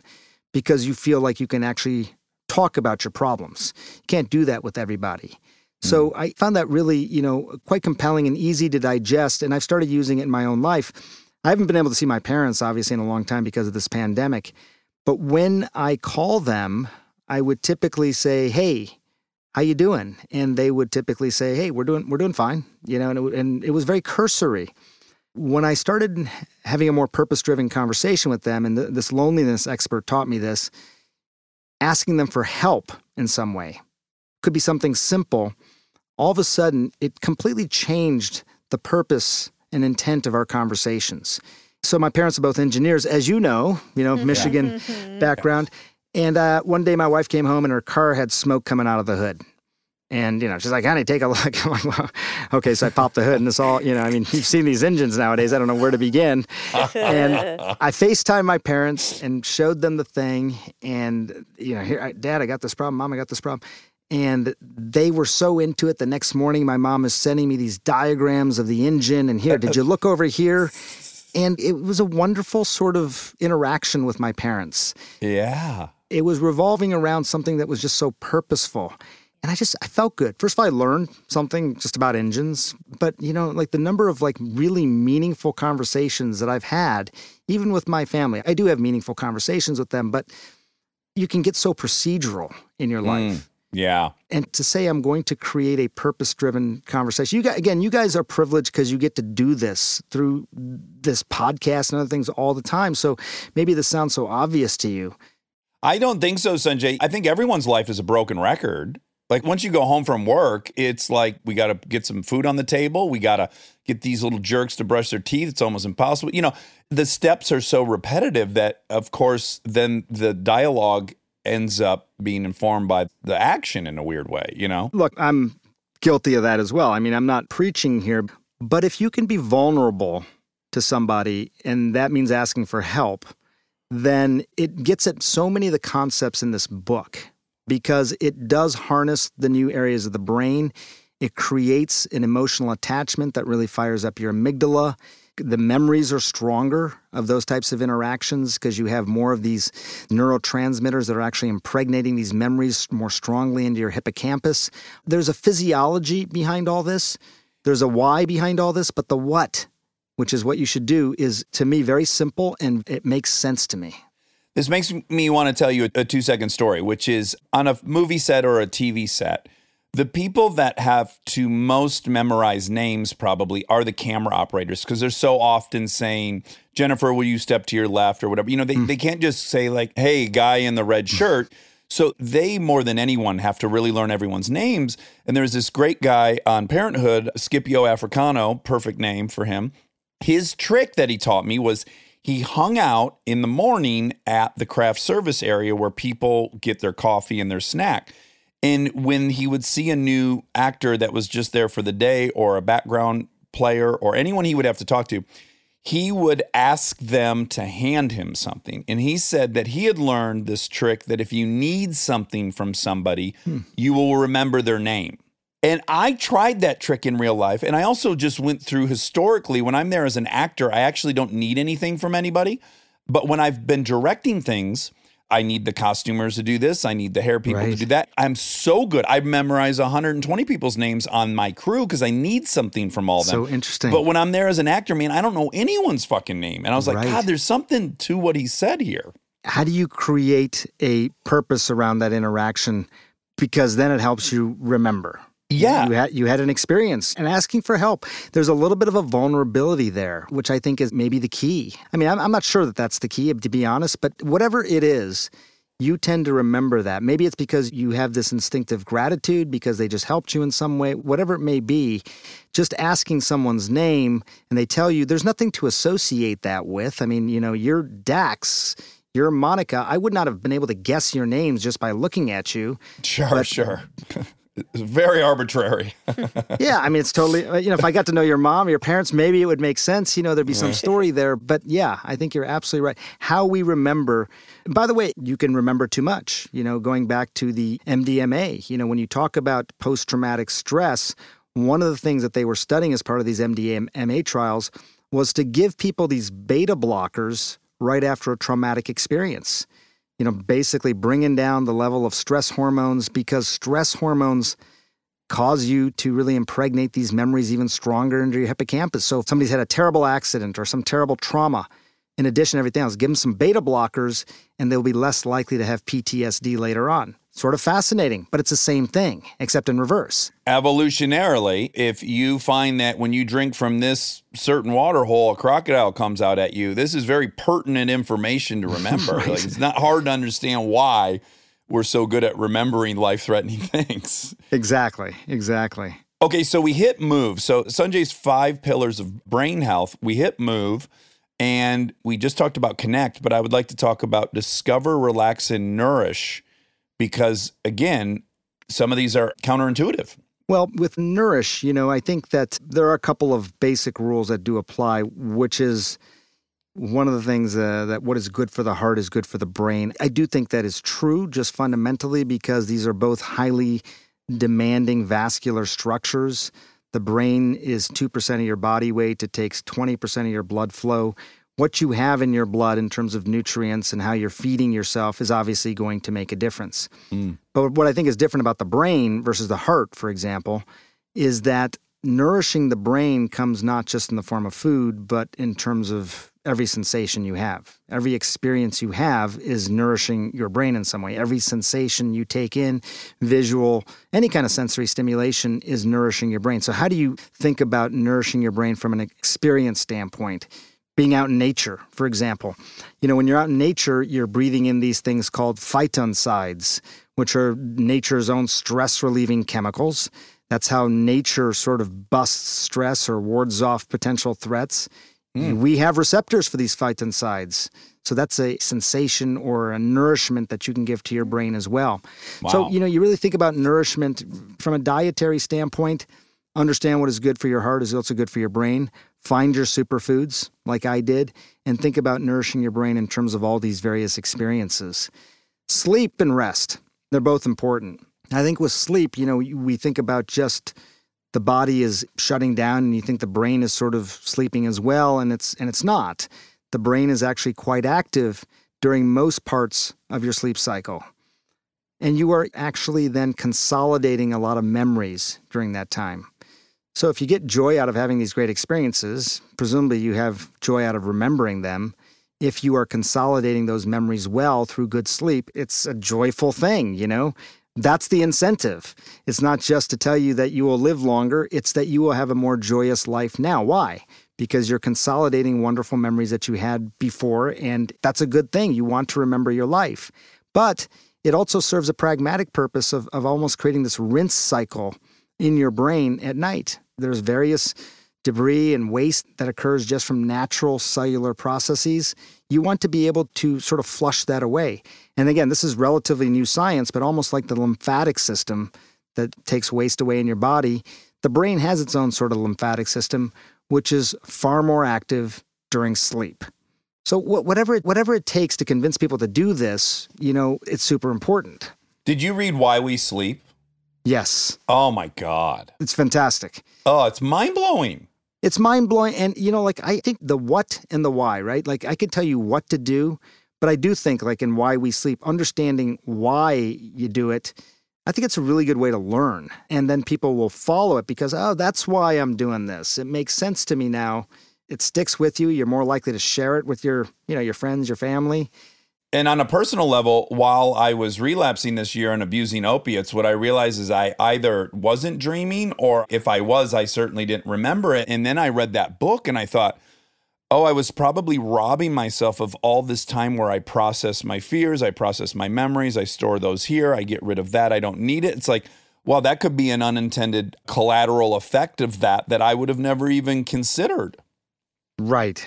By the way, I didn't know about the relapse. Oh, well, everyone listening knows, so don't. I apologize. I Oh, should know. that's I've been so head down in COVID, so I apologize. no, you but you have no obligation to follow my. Uh, Are my you okay? Yes, I'm. I'm totally okay. I'm three months clean. I had all those surgeries, and then I decided I would. That just was what it was? Stay right on those opiates. Well, more complicated than that, but that was certainly probably what got me to critical mass. Yeah. I'm sorry. You're my friend. I feel like I should know these things. So no, I no, no, no. I didn't say it to be a downer. I just was putting that piece together while reading Why We Sleep. I just thought, oh, this is something probably no one even thinks about with different addictions. Alcohol. People who are alcoholics, we know it affects your sleep tremendously. We know that it robs you of REM. We know it robs you of this. So that's just, again, when you learn of the function of sleep and how important it is, that then too has to be a factor you consider. Totally. It's not just your liver. It's not just you know your marriage. You know, there's there's a lot of stuff. Eh, you know, going back to the brain, you know, to the extent that you think of the brain when you think of sleep, the liver, you measure your liver function tests. And it's, again, this objective measure. With your brain, you know, I'm telling you, you're not thinking as well as you normally do. You're not remembering as well as you normally do. You've lost your energy. You know, there's all these sort of vague, nebulous ways of describing it, but it makes it no less important. And in fact, it's the most important stuff for how someone thinks about their life, you know, how they define their lives.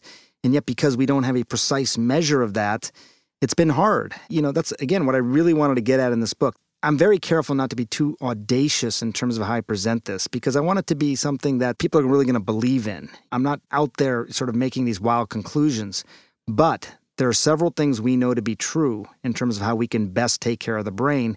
And I believe there is a best way to take care of the brain for everyone. If you believe that, that there is a best way to do this for Yeah. you, if you start with that premise, then I can help, anybody can help really get you there.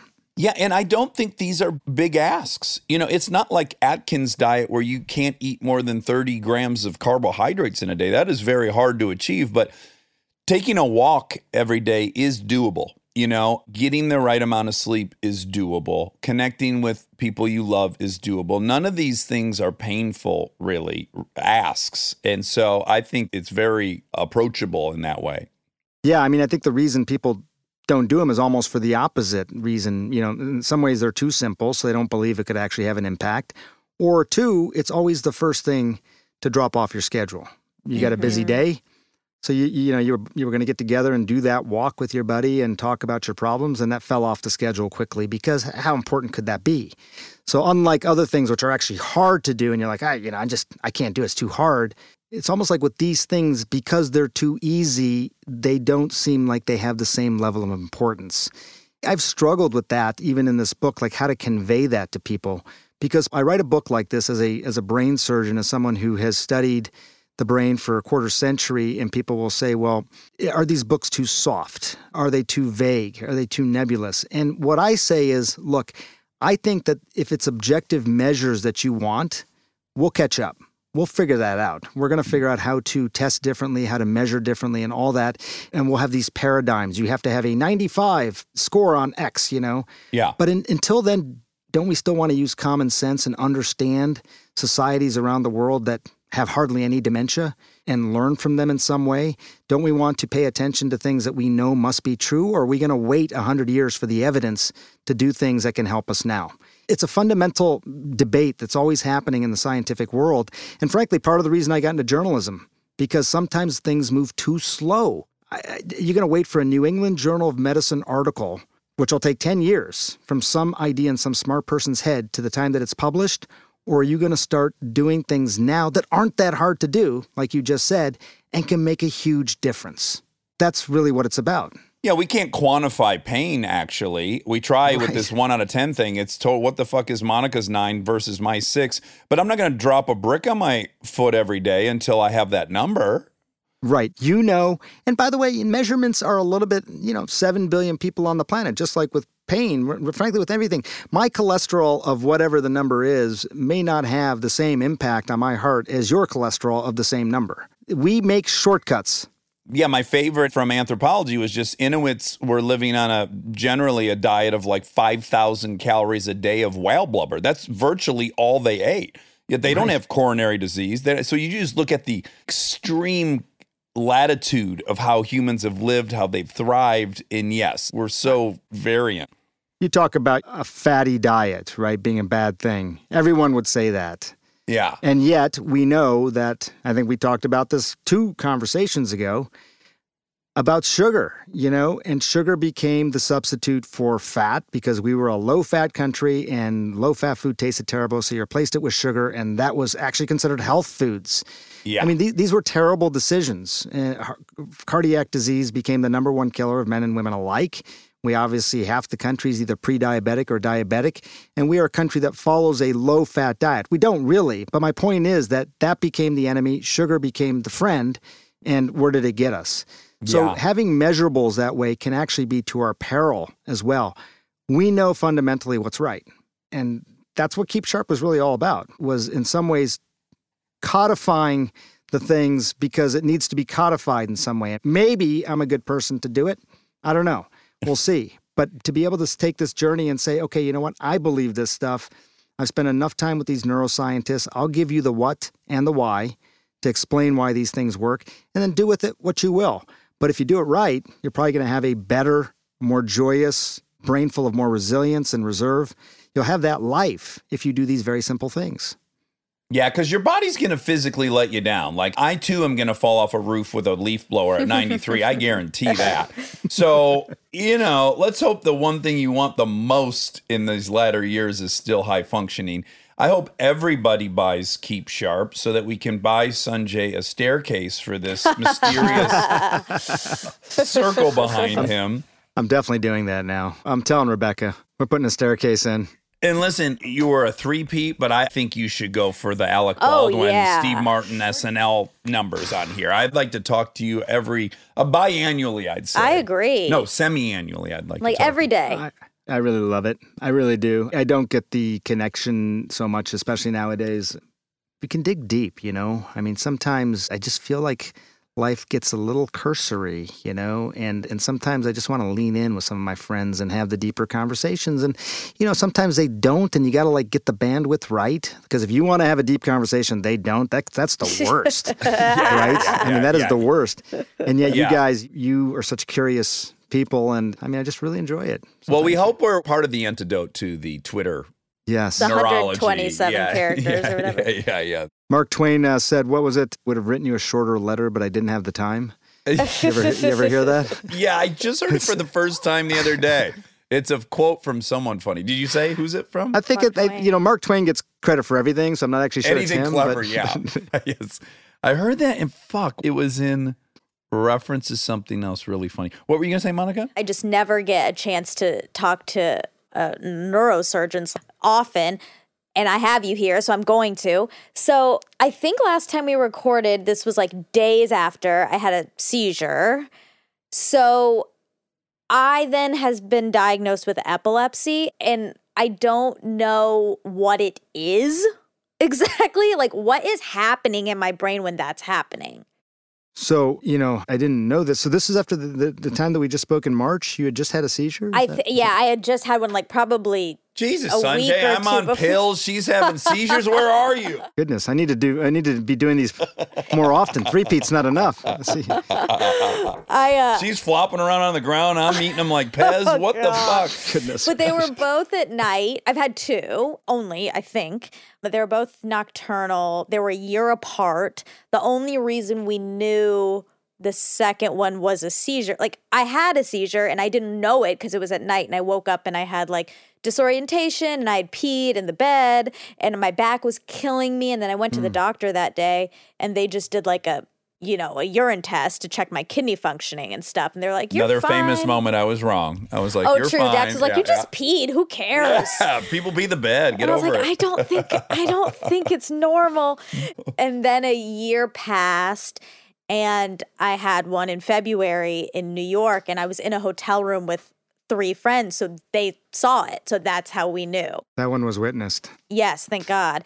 So, I mean, I um, always try to be very humble. I don't want to diagnose from afar, but I imagine you had a workup with scans and did you have an EEG as well? We didn't end up doing an EEG because my neurologist, who I love, was just like, I don't think we're going to find, especially because yours were so far apart and I, it just doesn't seem I offered to do putting- a mammogram, and she didn't think that. yeah, I didn't had think that was going to to be with- Yeah, not the most relevant. diagnostic in this yeah, case. no, yeah, induce a seizure maybe, but exactly.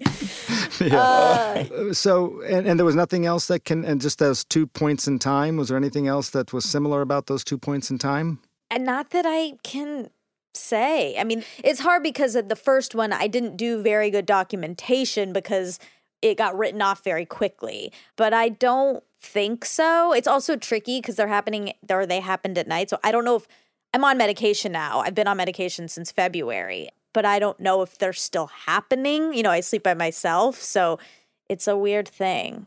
Well, I agree. It's hard to pick these things up on EEG, but if you are on medication, you know, one thing you can do is you can do a EEG on and off to see if you're, you know, at some point, I'm sure they're going to think about weaning you off the whatever it is, the Keppra? uh, Dilantin. Is it Keppra? Keppra, yeah. Yeah, and being able to compare it to see if you're even having anything micro subclinical at that point. It's good that the scan was normal. MRI Yeah. scan. You did that with contrast. Used they put an IV in and use contrast. No, I don't think so. We did all the tests that day. Like that Okay. next day, I went to the hospital. They did all those tests and they said everything was They good. they but- thought they were very comfortable with the with the scan. Sounds Yeah. like though. About a third of seizures are, you know, they're sort of idiopathic. They never really figure out what caused it. You know, it could be an electrolyte imbalance. It could be some sort of sometimes a medicine that you've interacted with for some reason, or, or whatever it is, a substance. Or I've had friends that said they were on a birth control and they had them, and then they went off and they never had one again. Is that erroneous? I hadn't heard that, you know, Okay. specifically with progesterone, but you know, who knows? I mean, you know, if a third of these things are idiopathic, there's got to be some other drivers. But as a neurosurgeon, you know, we always worry that in an adult who has a new onset seizure, that it's something organic in the brain, you know, something structural in the Right. brain. And if it's not that, then it's good news, obviously. And two is that they're much more likely to resolve. You know, Right. so you know, I'm sure your neurologist is good, but you know, thinking about getting a EEG while on and then off to see if it changes at all might be worth it. yeah. And I'm sure they checked all your labs, your sodium, and all that. At that, they, Yeah. they- yeah, Yeah. pretty. I'm sure they were diligent. Probably just a mammogram to be double safe. Yeah, too. sure, sure. Yeah. Just Dax, does, Just Dax be does know a lot. safe. You know, I would, I would listen to Dax. Last time we talked, he was going to land a plane or something. I think, Yeah, yeah. I think of myself as their primary care physician. So, and a pilot. Yeah, yeah, yeah. I think you were trying to convince me that you should land a plane that I was on. I wasn't sure I was buying it. That, Oh, that started. That that debate has yet to end, by the Oh, way. yeah. And we've even had a pilot say that he thinks I'd be a good candidate just because I'm so arrogant. Yeah, that you really need to believe you can do it. That's probably the most important thing. All right. Well, great luck with the book. Yes. Everyone should I really uh, appreciate it. buy and read. Keep sharp, and we will talk to you again shortly. I guarantee it. Four-peat. All right. Corby. All right. Bye. Bye. Take care, guys. Thank you. And now, my favorite part of the show the fact check with my soulmate, Monica Padman. Oh, you have a now. You have a second diary of facts. I have lots of notebooks Oh my gosh! for facts. You probably pick a bunch out because they're stylish. Wish I did. Actually, most of them are given to me. Oh, gifts. This was a gift from Amy Hansen, and it it has a phrase on it. Okay, tell Quote, us. Well-behaved women seldom make history. Oh, that's well, that's true. It's true. I don't like this book's planting a bad seed for you. To be badly behaved. Yeah. No, I Yeah, like it. Do you, you know what it means? Like Of women are course. supposed to be so They're subjugated. Yeah. We We're just talking about subjugation. We were? I was saying when people are subjugated, they will act out. I don't believe any person can just uh, shoulder being subjugated and not act out. Right, right, right. And there's a million different ways to act out, but I just believe that there's a limit to human capacity of Yeah. being fucking ruled over, and that you then you do stuff. Yeah.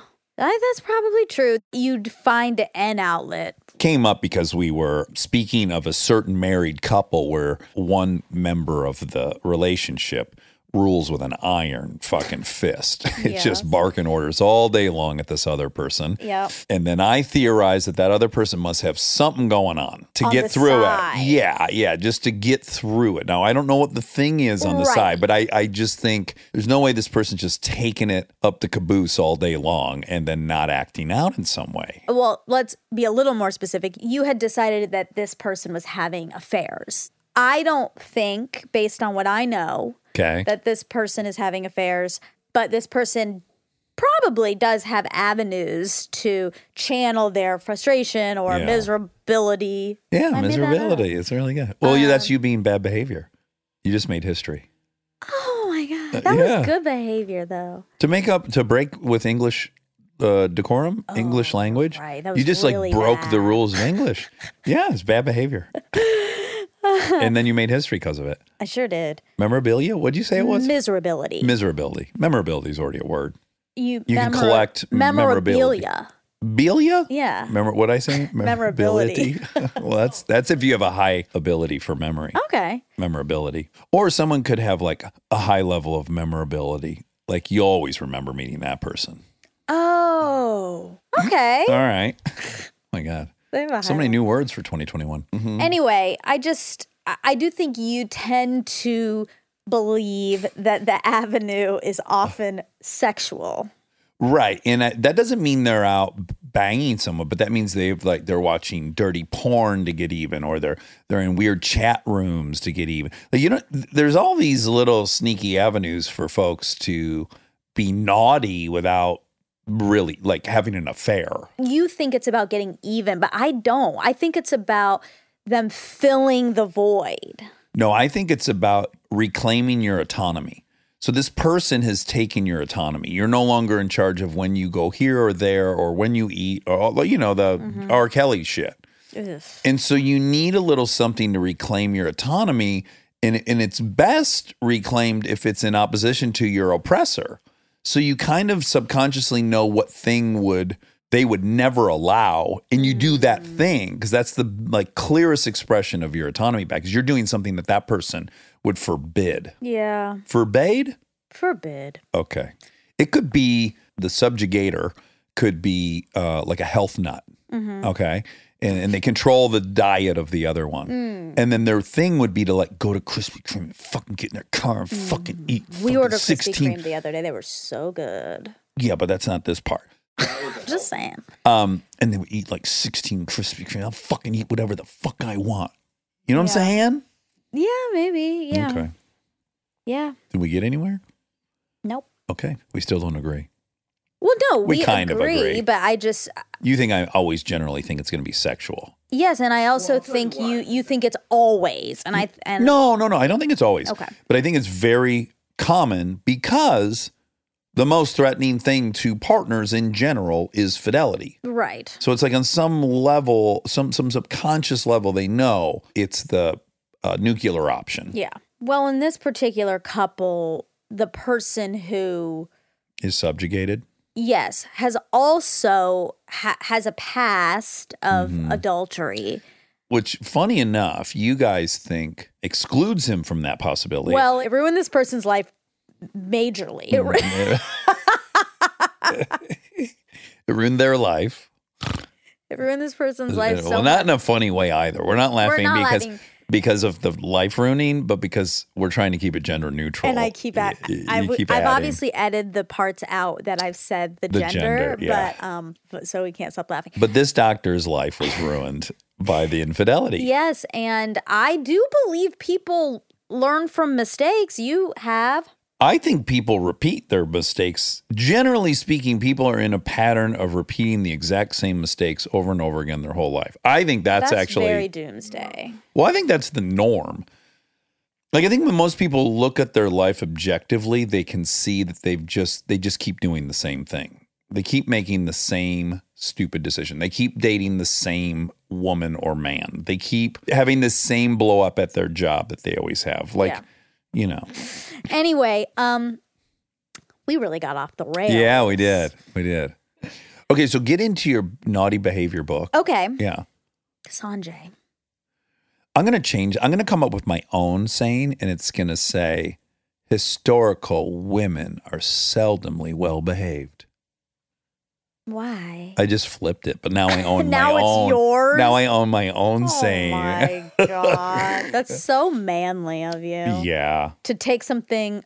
To appropriate a woman's invention. Yeah. Exactly. hmm Speaking of that, ding ding ding. Oh, Pringles. Did Mark Twain say, I would have written you a shorter letter, but I didn't have the time? It's actually a French philosopher and mathematician. Blaise, it's definitely not Blaise because it's French. B L A I S E. What do you think that is? Blase? Blaze. Okay. That was kind of Italian, but Pascal. Pascal. Blaze Pascal. Okay, great. He wrote, I would have written a shorter letter, but I did not have the time.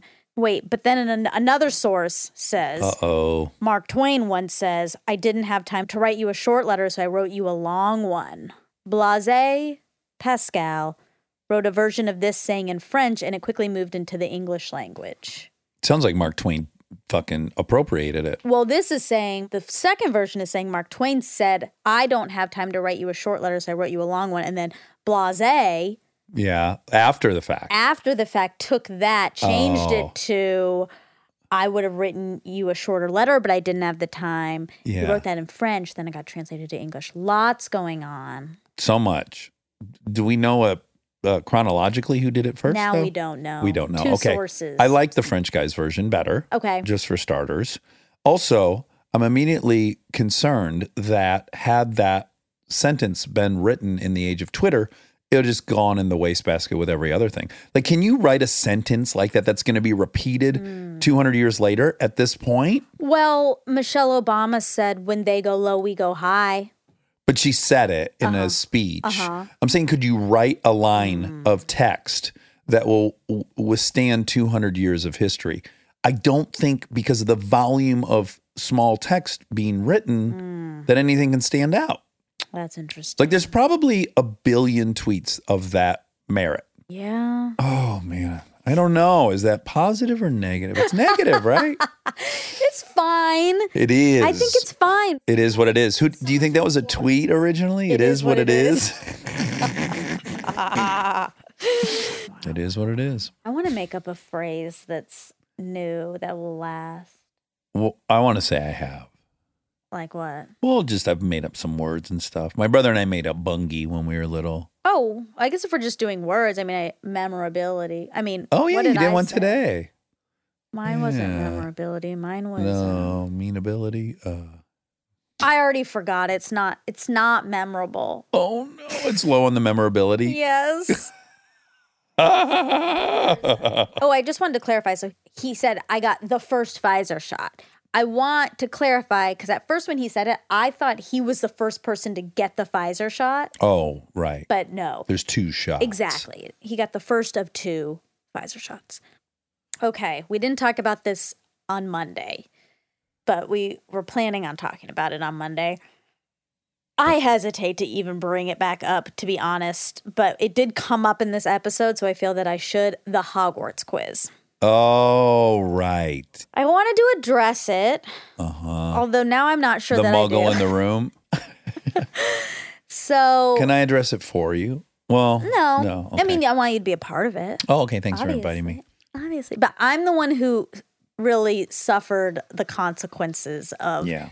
Of saying that. Um, This is where my ignorance saved me. Like I said stupid things, but everyone knew I didn't know what the fuck I was talking yes, about. Yes, and I was in a position of power there, And yes, and I guess I abused it. you were in expert position. I said some disparaging things about Hufflepuff. Hufflepuff. Yeah. There's a lot of hurt Hufflepuffs. There was a there. lot. There was a lot. And I took a few things from this. One, J.K. Rowling, Uh-huh. good for you. Look at what you've done.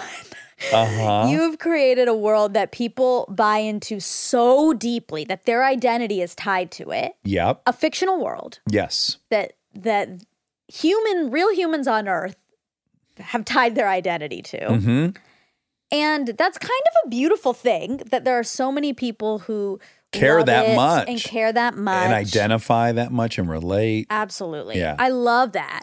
And I feel bad. I, I apologize. You felt really bad. Yes. I, I, I, talked to you that day. You had a rough day that day yeah. because people really came after you. Yeah. And what you wanted to say, which you can't say because you're not allowed to defend yourself ever because it makes you look defensive and worse, is guys, I was just joking. I don't really have a negative opinion about Hufflepuffs Exactly. and or Muffleduffs. And I don't, I'm just having fun and I wasn't really attacking you. But you're not allowed to say that. So that's why I said, can I? Thank you. Yes. And then the other thing I wanted to say that you can't say, but I can say because I didn't hurt their feelings is if ever there was, just like you said, an example of identity gone awry, which is these things don't even exist. And here was my analogy. If you got 10,000 people together and had everyone count to four, one, two, three, four, one, two, three, four, one, two, three, four, down the whole line. You said one stand over there, two stand over there, three stand over there, fours, you're over there. And then I go, twos are dumb and lazy. Yep. If those people were like, don't you talk about twos that way, you'd be like, what are you talking about? I gave you this identity 12 seconds ago. Exactly. Yeah. So that was kind of my thing was like, guys, this isn't even a thing that you can, Yeah.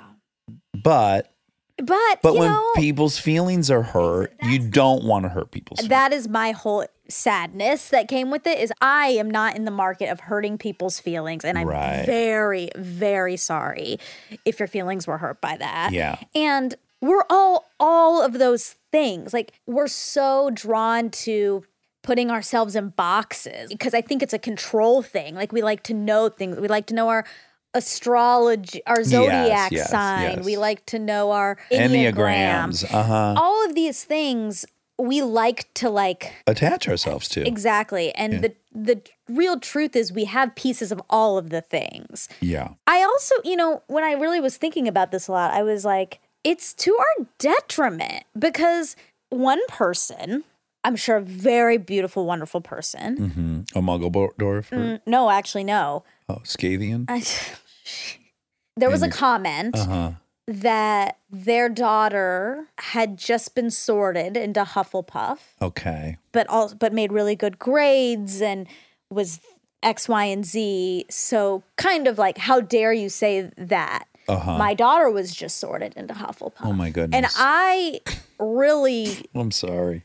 I really What are you talking taken about? aback by that yeah, comment. You as the parent are there to explain to your child that there's no such thing and you cannot possibly hang your emotions on this thing that J.K. Rowling invented in her bathrobe. It's just you're you're putting yourself in way too vulnerable Well, positions. exactly. Like I don't, I don't understand the kids writing you that, but the parent, I know. come on. And I, I started to feel sad that, like, well, you're boxing your child in right now. You're saying your child has this trait and this trait and this trait, and, you know, again, the very superficial Mm-hmm. traits that come from a children's book. yeah. And I'm like, that's not really fair to that kid. If she's walking through life saying, I'm this, I'm this, I'm this, I'm this, like it's going to be a self fulfilling prophecy in the good ways, I'm sure, Mm-hmm. but in the bad ways too. Like, I don't think you should lock yourself into this No. identity in such a Don't hitch your way. train to the Muggledorfs or the Scythians or the Rumpelstiltskins or any of them. I'm going to exploit this topic now to say one of my pet peeves. Okay. I've been trying to find a p- time to air this. Oh, great. Another grievance? Yeah. Okay. Putting on your Twitter or Instagram profile that you're a Republican or a Democrat or a oh. liberal or a conservative. To me, you couldn't pick something that says less about you. It it is 50-50. You're you're claiming what's unique about you is something that 50% of the people in the country are. It like what could be less unique? Well, they might not be saying it. That's why they're unique. They But might what I'm saying, this is an opportunity for you to tell people about yourself. And if you, the one thing you choose to tell people about yourself is, I'm just like 175 other million Americans. There's nothing there. That's like saying you're you're male. Or if you write on there over five four, okay, great. So you can cut this country into two people, all those over five four and all those under. That doesn't tell me a goddamn thing about you. I see what you're saying. And also, I don't know that people are using the like bio line as to really be like, this is who I am. Like, I'm just saying, when you declare you're a liberal, congrats. You're just like 175 million other people. And if you're declaring yourself a conservative, like, cool, you're in the other half. Yeah. It's just not what it's. Let me ask you: Would you think it's crazy if people wrote male? No. I I actually wouldn't. I whatever Oh, people wanna- write on their Proud, Bio. proud male, proud female. proud female, I think is great. Well, that's a separate thing, which is they're they've been subjugated, so that's one thing. But to say proud five eight, it's like what do you mean proud conservative, proud liberal? Pr-? How can you be proud of something that everyone is? There's nothing there. We I disagree. respectfully disagree Okay, with you. Yes, okay. I think politics, unfortunately, it does tell people like if someone says re- Republican and someone says liberal, I do know some stuff about them already. I do. It is telling me something. It's not like they're writing the word purple. Like it means something. So, what all of us in our group share in common is liberal. So, if we've all written liberal on our thing, it hasn't told you one thing about me. All it's told me is that I'm the same as you, or I'm the same as Ryan, or I'm the same as Charlie. That's actually a very poor distinguisher of you didn't really actually tell you anything about me. It tells you can say that about our whole group and look at the difference in our group. Yeah, but again, I don't think this isn't like a um dating profile. It's, it's just like a two line th- quick thing. I think people aren't like I got to pick the perfect sentence that 100% encapsulates my personality. Like I don't think that's happening, so they're just kind of picking generic things if they want. I mean, most people just put like a joke there. Yeah, I guess I just the last thing I would do is in my bio tell you something that almost every single other person on the planet is. Like four chambered heart. Oh great. Yeah, everyone's got a four chambered heart. Yeah. I mean, again, I think that It tells you a lot it, about it, te- it tells you something. Something. And and some people are more connected to those beliefs than others. You're more centered. on Well, I was going to say, I think there's the same amount of difference among liberals as there is difference between liberals and conservatives. And I think there's as much difference between conservatives as there are both. of- Like, I don't actually think they really tell you anything. If any category that can be divided and there's only two options, clearly doesn't tell you much. Mhm. It's too broad. Right. If it's blanketing half of the population, Yeah. thanks for letting me air that. You're welcome. Yeah. We didn't come to a, an agreement, but That's okay. that's okay. We rarely do. Anyways, I'm sorry, Hufflepuffs. I really am. And Yeah. I love Harry Potter and I, I wanted to bring joy to everyone. And I love all the houses. That's my last note to people. And if we're talking about a fake world of magicians, we're probably not really They're being super. wizards. Yeah. Yeah, they're not magicians. Imagineers. no, they're wizards. They're wizards. Okay. Okay, so Overton's window. He was right, of course. Mm-hmm. The Overton window is the range of policies politically acceptable to the ding ding ding Oh my God. to the mainstream population at a given time. It is also known as the window of discourse. Hmm. The Overton window is a model for understanding how ideas in society change over time and influence politics. The core concept is that politicians are limited in what policy ideas they can support. They Hmm. generally only pursue policies that are widely accepted throughout society as legitimate policy options. These policies lie inside the Overton window. Other policy ideas exist, but politicians risk losing popular support if they champion these ideas. These policies lie outside Overton window. Well, that just goes to show that's why art has to move culture and society, and politicians can't. Yeah. They really can't. Yeah. So, uh, yeah. Yeah. Movies and TV and books and literature, that all has to move us along. Yeah, I agree. Um, I love that because I never heard it. We learned something new. I haven't either. It's great. We also learned the Mandela effect last night watching a show. Right. It was so funny. Which is Well, the examples that this person gave. Well, it's called the Mandela effect because for a period of time, many, many people on planet Earth had heard that Mandela had died in prison. Mm-hmm. And then eight years later, all of a sudden he's released, and everyone was like, wait, like a significant proportion of the population believed he was dead. And then all of a sudden, there he was. yeah. So their memory doesn't jive with the reality. Yep. And they have explanations for why that is. But the one that many of us identified with was Stouffer's stovetop stuffing. which is not a thing. No. There's no such thing as Stouffer stove, stovetop stuffing, nor has there ever and been. you know why I know there's not? You can't even say it. Stouffer stovetop stuffing. you get, but you're having a hard time. well, I'm uh, impaired. no, no, no one can say it because it's not real. Come to my house. We're having Stouffer stovetop stuffing. Nope. You're right, it is hard. Another funny one was people think Febreze has two E's in the middle. And, only, and people are like, no. It ha- and then another great one was um, Sex, Sex and the City. yes, and a lot of people think, it's sex, in, the, city. and they like believe it. They're like, "Oh no, something changed." Yep.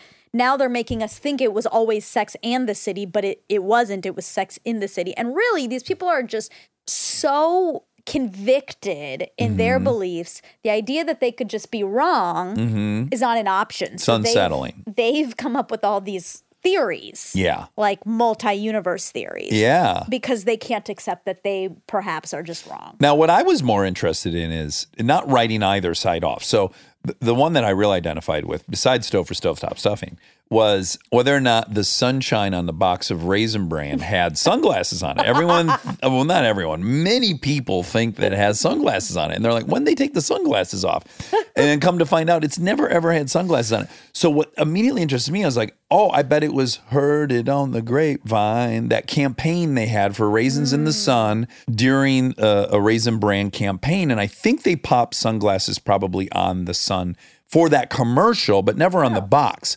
So I'm really interested in like how there's no way it's a coincidence this many people have it wrong. There there has to be an explanation. And I want the real explanation. But they think that the explanation is the multiverse, which I don't. Right. And I think our brains are more similar than we want to give credit Uh-huh. and make similar mistakes. So I don't know about the raisin bran thing. Yeah. I think part of it is it's a sun. Yeah.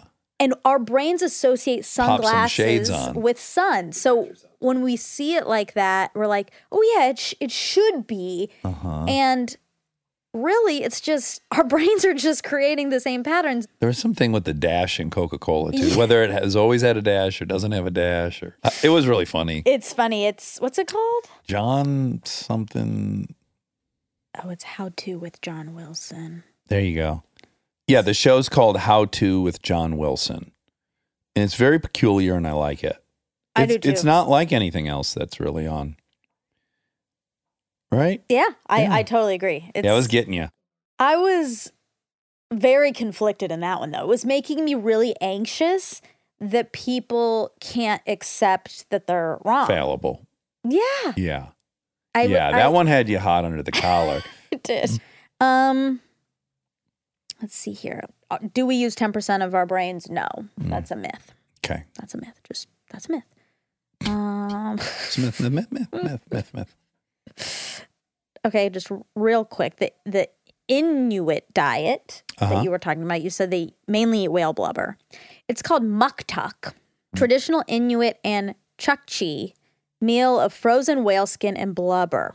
Muktuk is most often made from the skin and blubber of the bowhead whale, although the beluga and the narwhal are also used. Usually eaten raw, today it is occasionally finely diced, breaded, deep fried, and then served with soy sauce. Ooh. One thing I left out when I was talking about that is I want to say they ate 10,000 calories of it a day because they had to burn so many calories staying warm in that environment. You said 5,000. I think it might have been 10,000. Uh, something crazy. It said here the fat, not the protein from animal foods, provided most of the 3,100 calories required daily for these active people. Mm. That's what this article said. Okay. When we were in Alaska, uh, so I had learned that they were called Inuit in anthropology, but also they're called Inupi. Oh, Yeah. is and I don't know. subset? I, you're right. I, I wish I knew more. I don't know if the Inuit call themselves Inupi or what it was, but I just kept hearing Inupi up there. And I was like, well, but I thought it was Inuit. Anyways, Wow, and you never figured Question mark. Big question mark. Mhm. Still, I have an excuse to go back to Alaska now ooh, because I don't have Google. I have no other choice but to fly to Alaska. Remember, I, I suggested we take a um, a family trip to see the Northern Lights somewhere. I'd like to do that, whether that's Sweden, Norway, Finland, oh, Ruska, or Alaska or probably parts of northern Canada, I would imagine. I would mm-hmm. love to do that. It would be really fun, wouldn't it? Yeah. And the only goal is to just sit outside and eat whale blubber Ooh, to stay warm. soy sauce. Ooh. And then watch the northern lights dance around. Do you think it's underwhelming? No, because I told you they one time were visible in Detroit when I was in high school. And like I heard all my neighbors outside going, What? Like people thought many people thought there was a nuclear bomb or something. Right. Because the whole sky was green and it was awesome. That's crazy. and it was awesome even with a, a dose of fear that it might be nuclear fallout. so I imagine just take that away and you know you're safe. That's it would be even better. How often does it happen in Oh, Sweden? or- uh, yeah. Like I want to say in the winter months when it's dark, very often. really? Mhm. Cool. Yeah. I guess I could. Well, I don't have Google, but I think you could probably Google how many nights a year are the Northern Lights visible. Yeah. I'm excited for that, and I'm afraid of being really cold. We'll get you like a real nice north facing type, like climb Everest outfit. Okay. Today, when I got in the shower, I was like, man, do I hate being cold. yeah. I really hate it well, I, by my calculations, you have double whammy reasons. because my Indian culture And Georgia. and you grew up in a very warm culture. climate. Yeah. Nature and nurture, I think. Yeah. Oof. That's a Double, double, whammy. Yeah. All right. All right. Love you. Love you.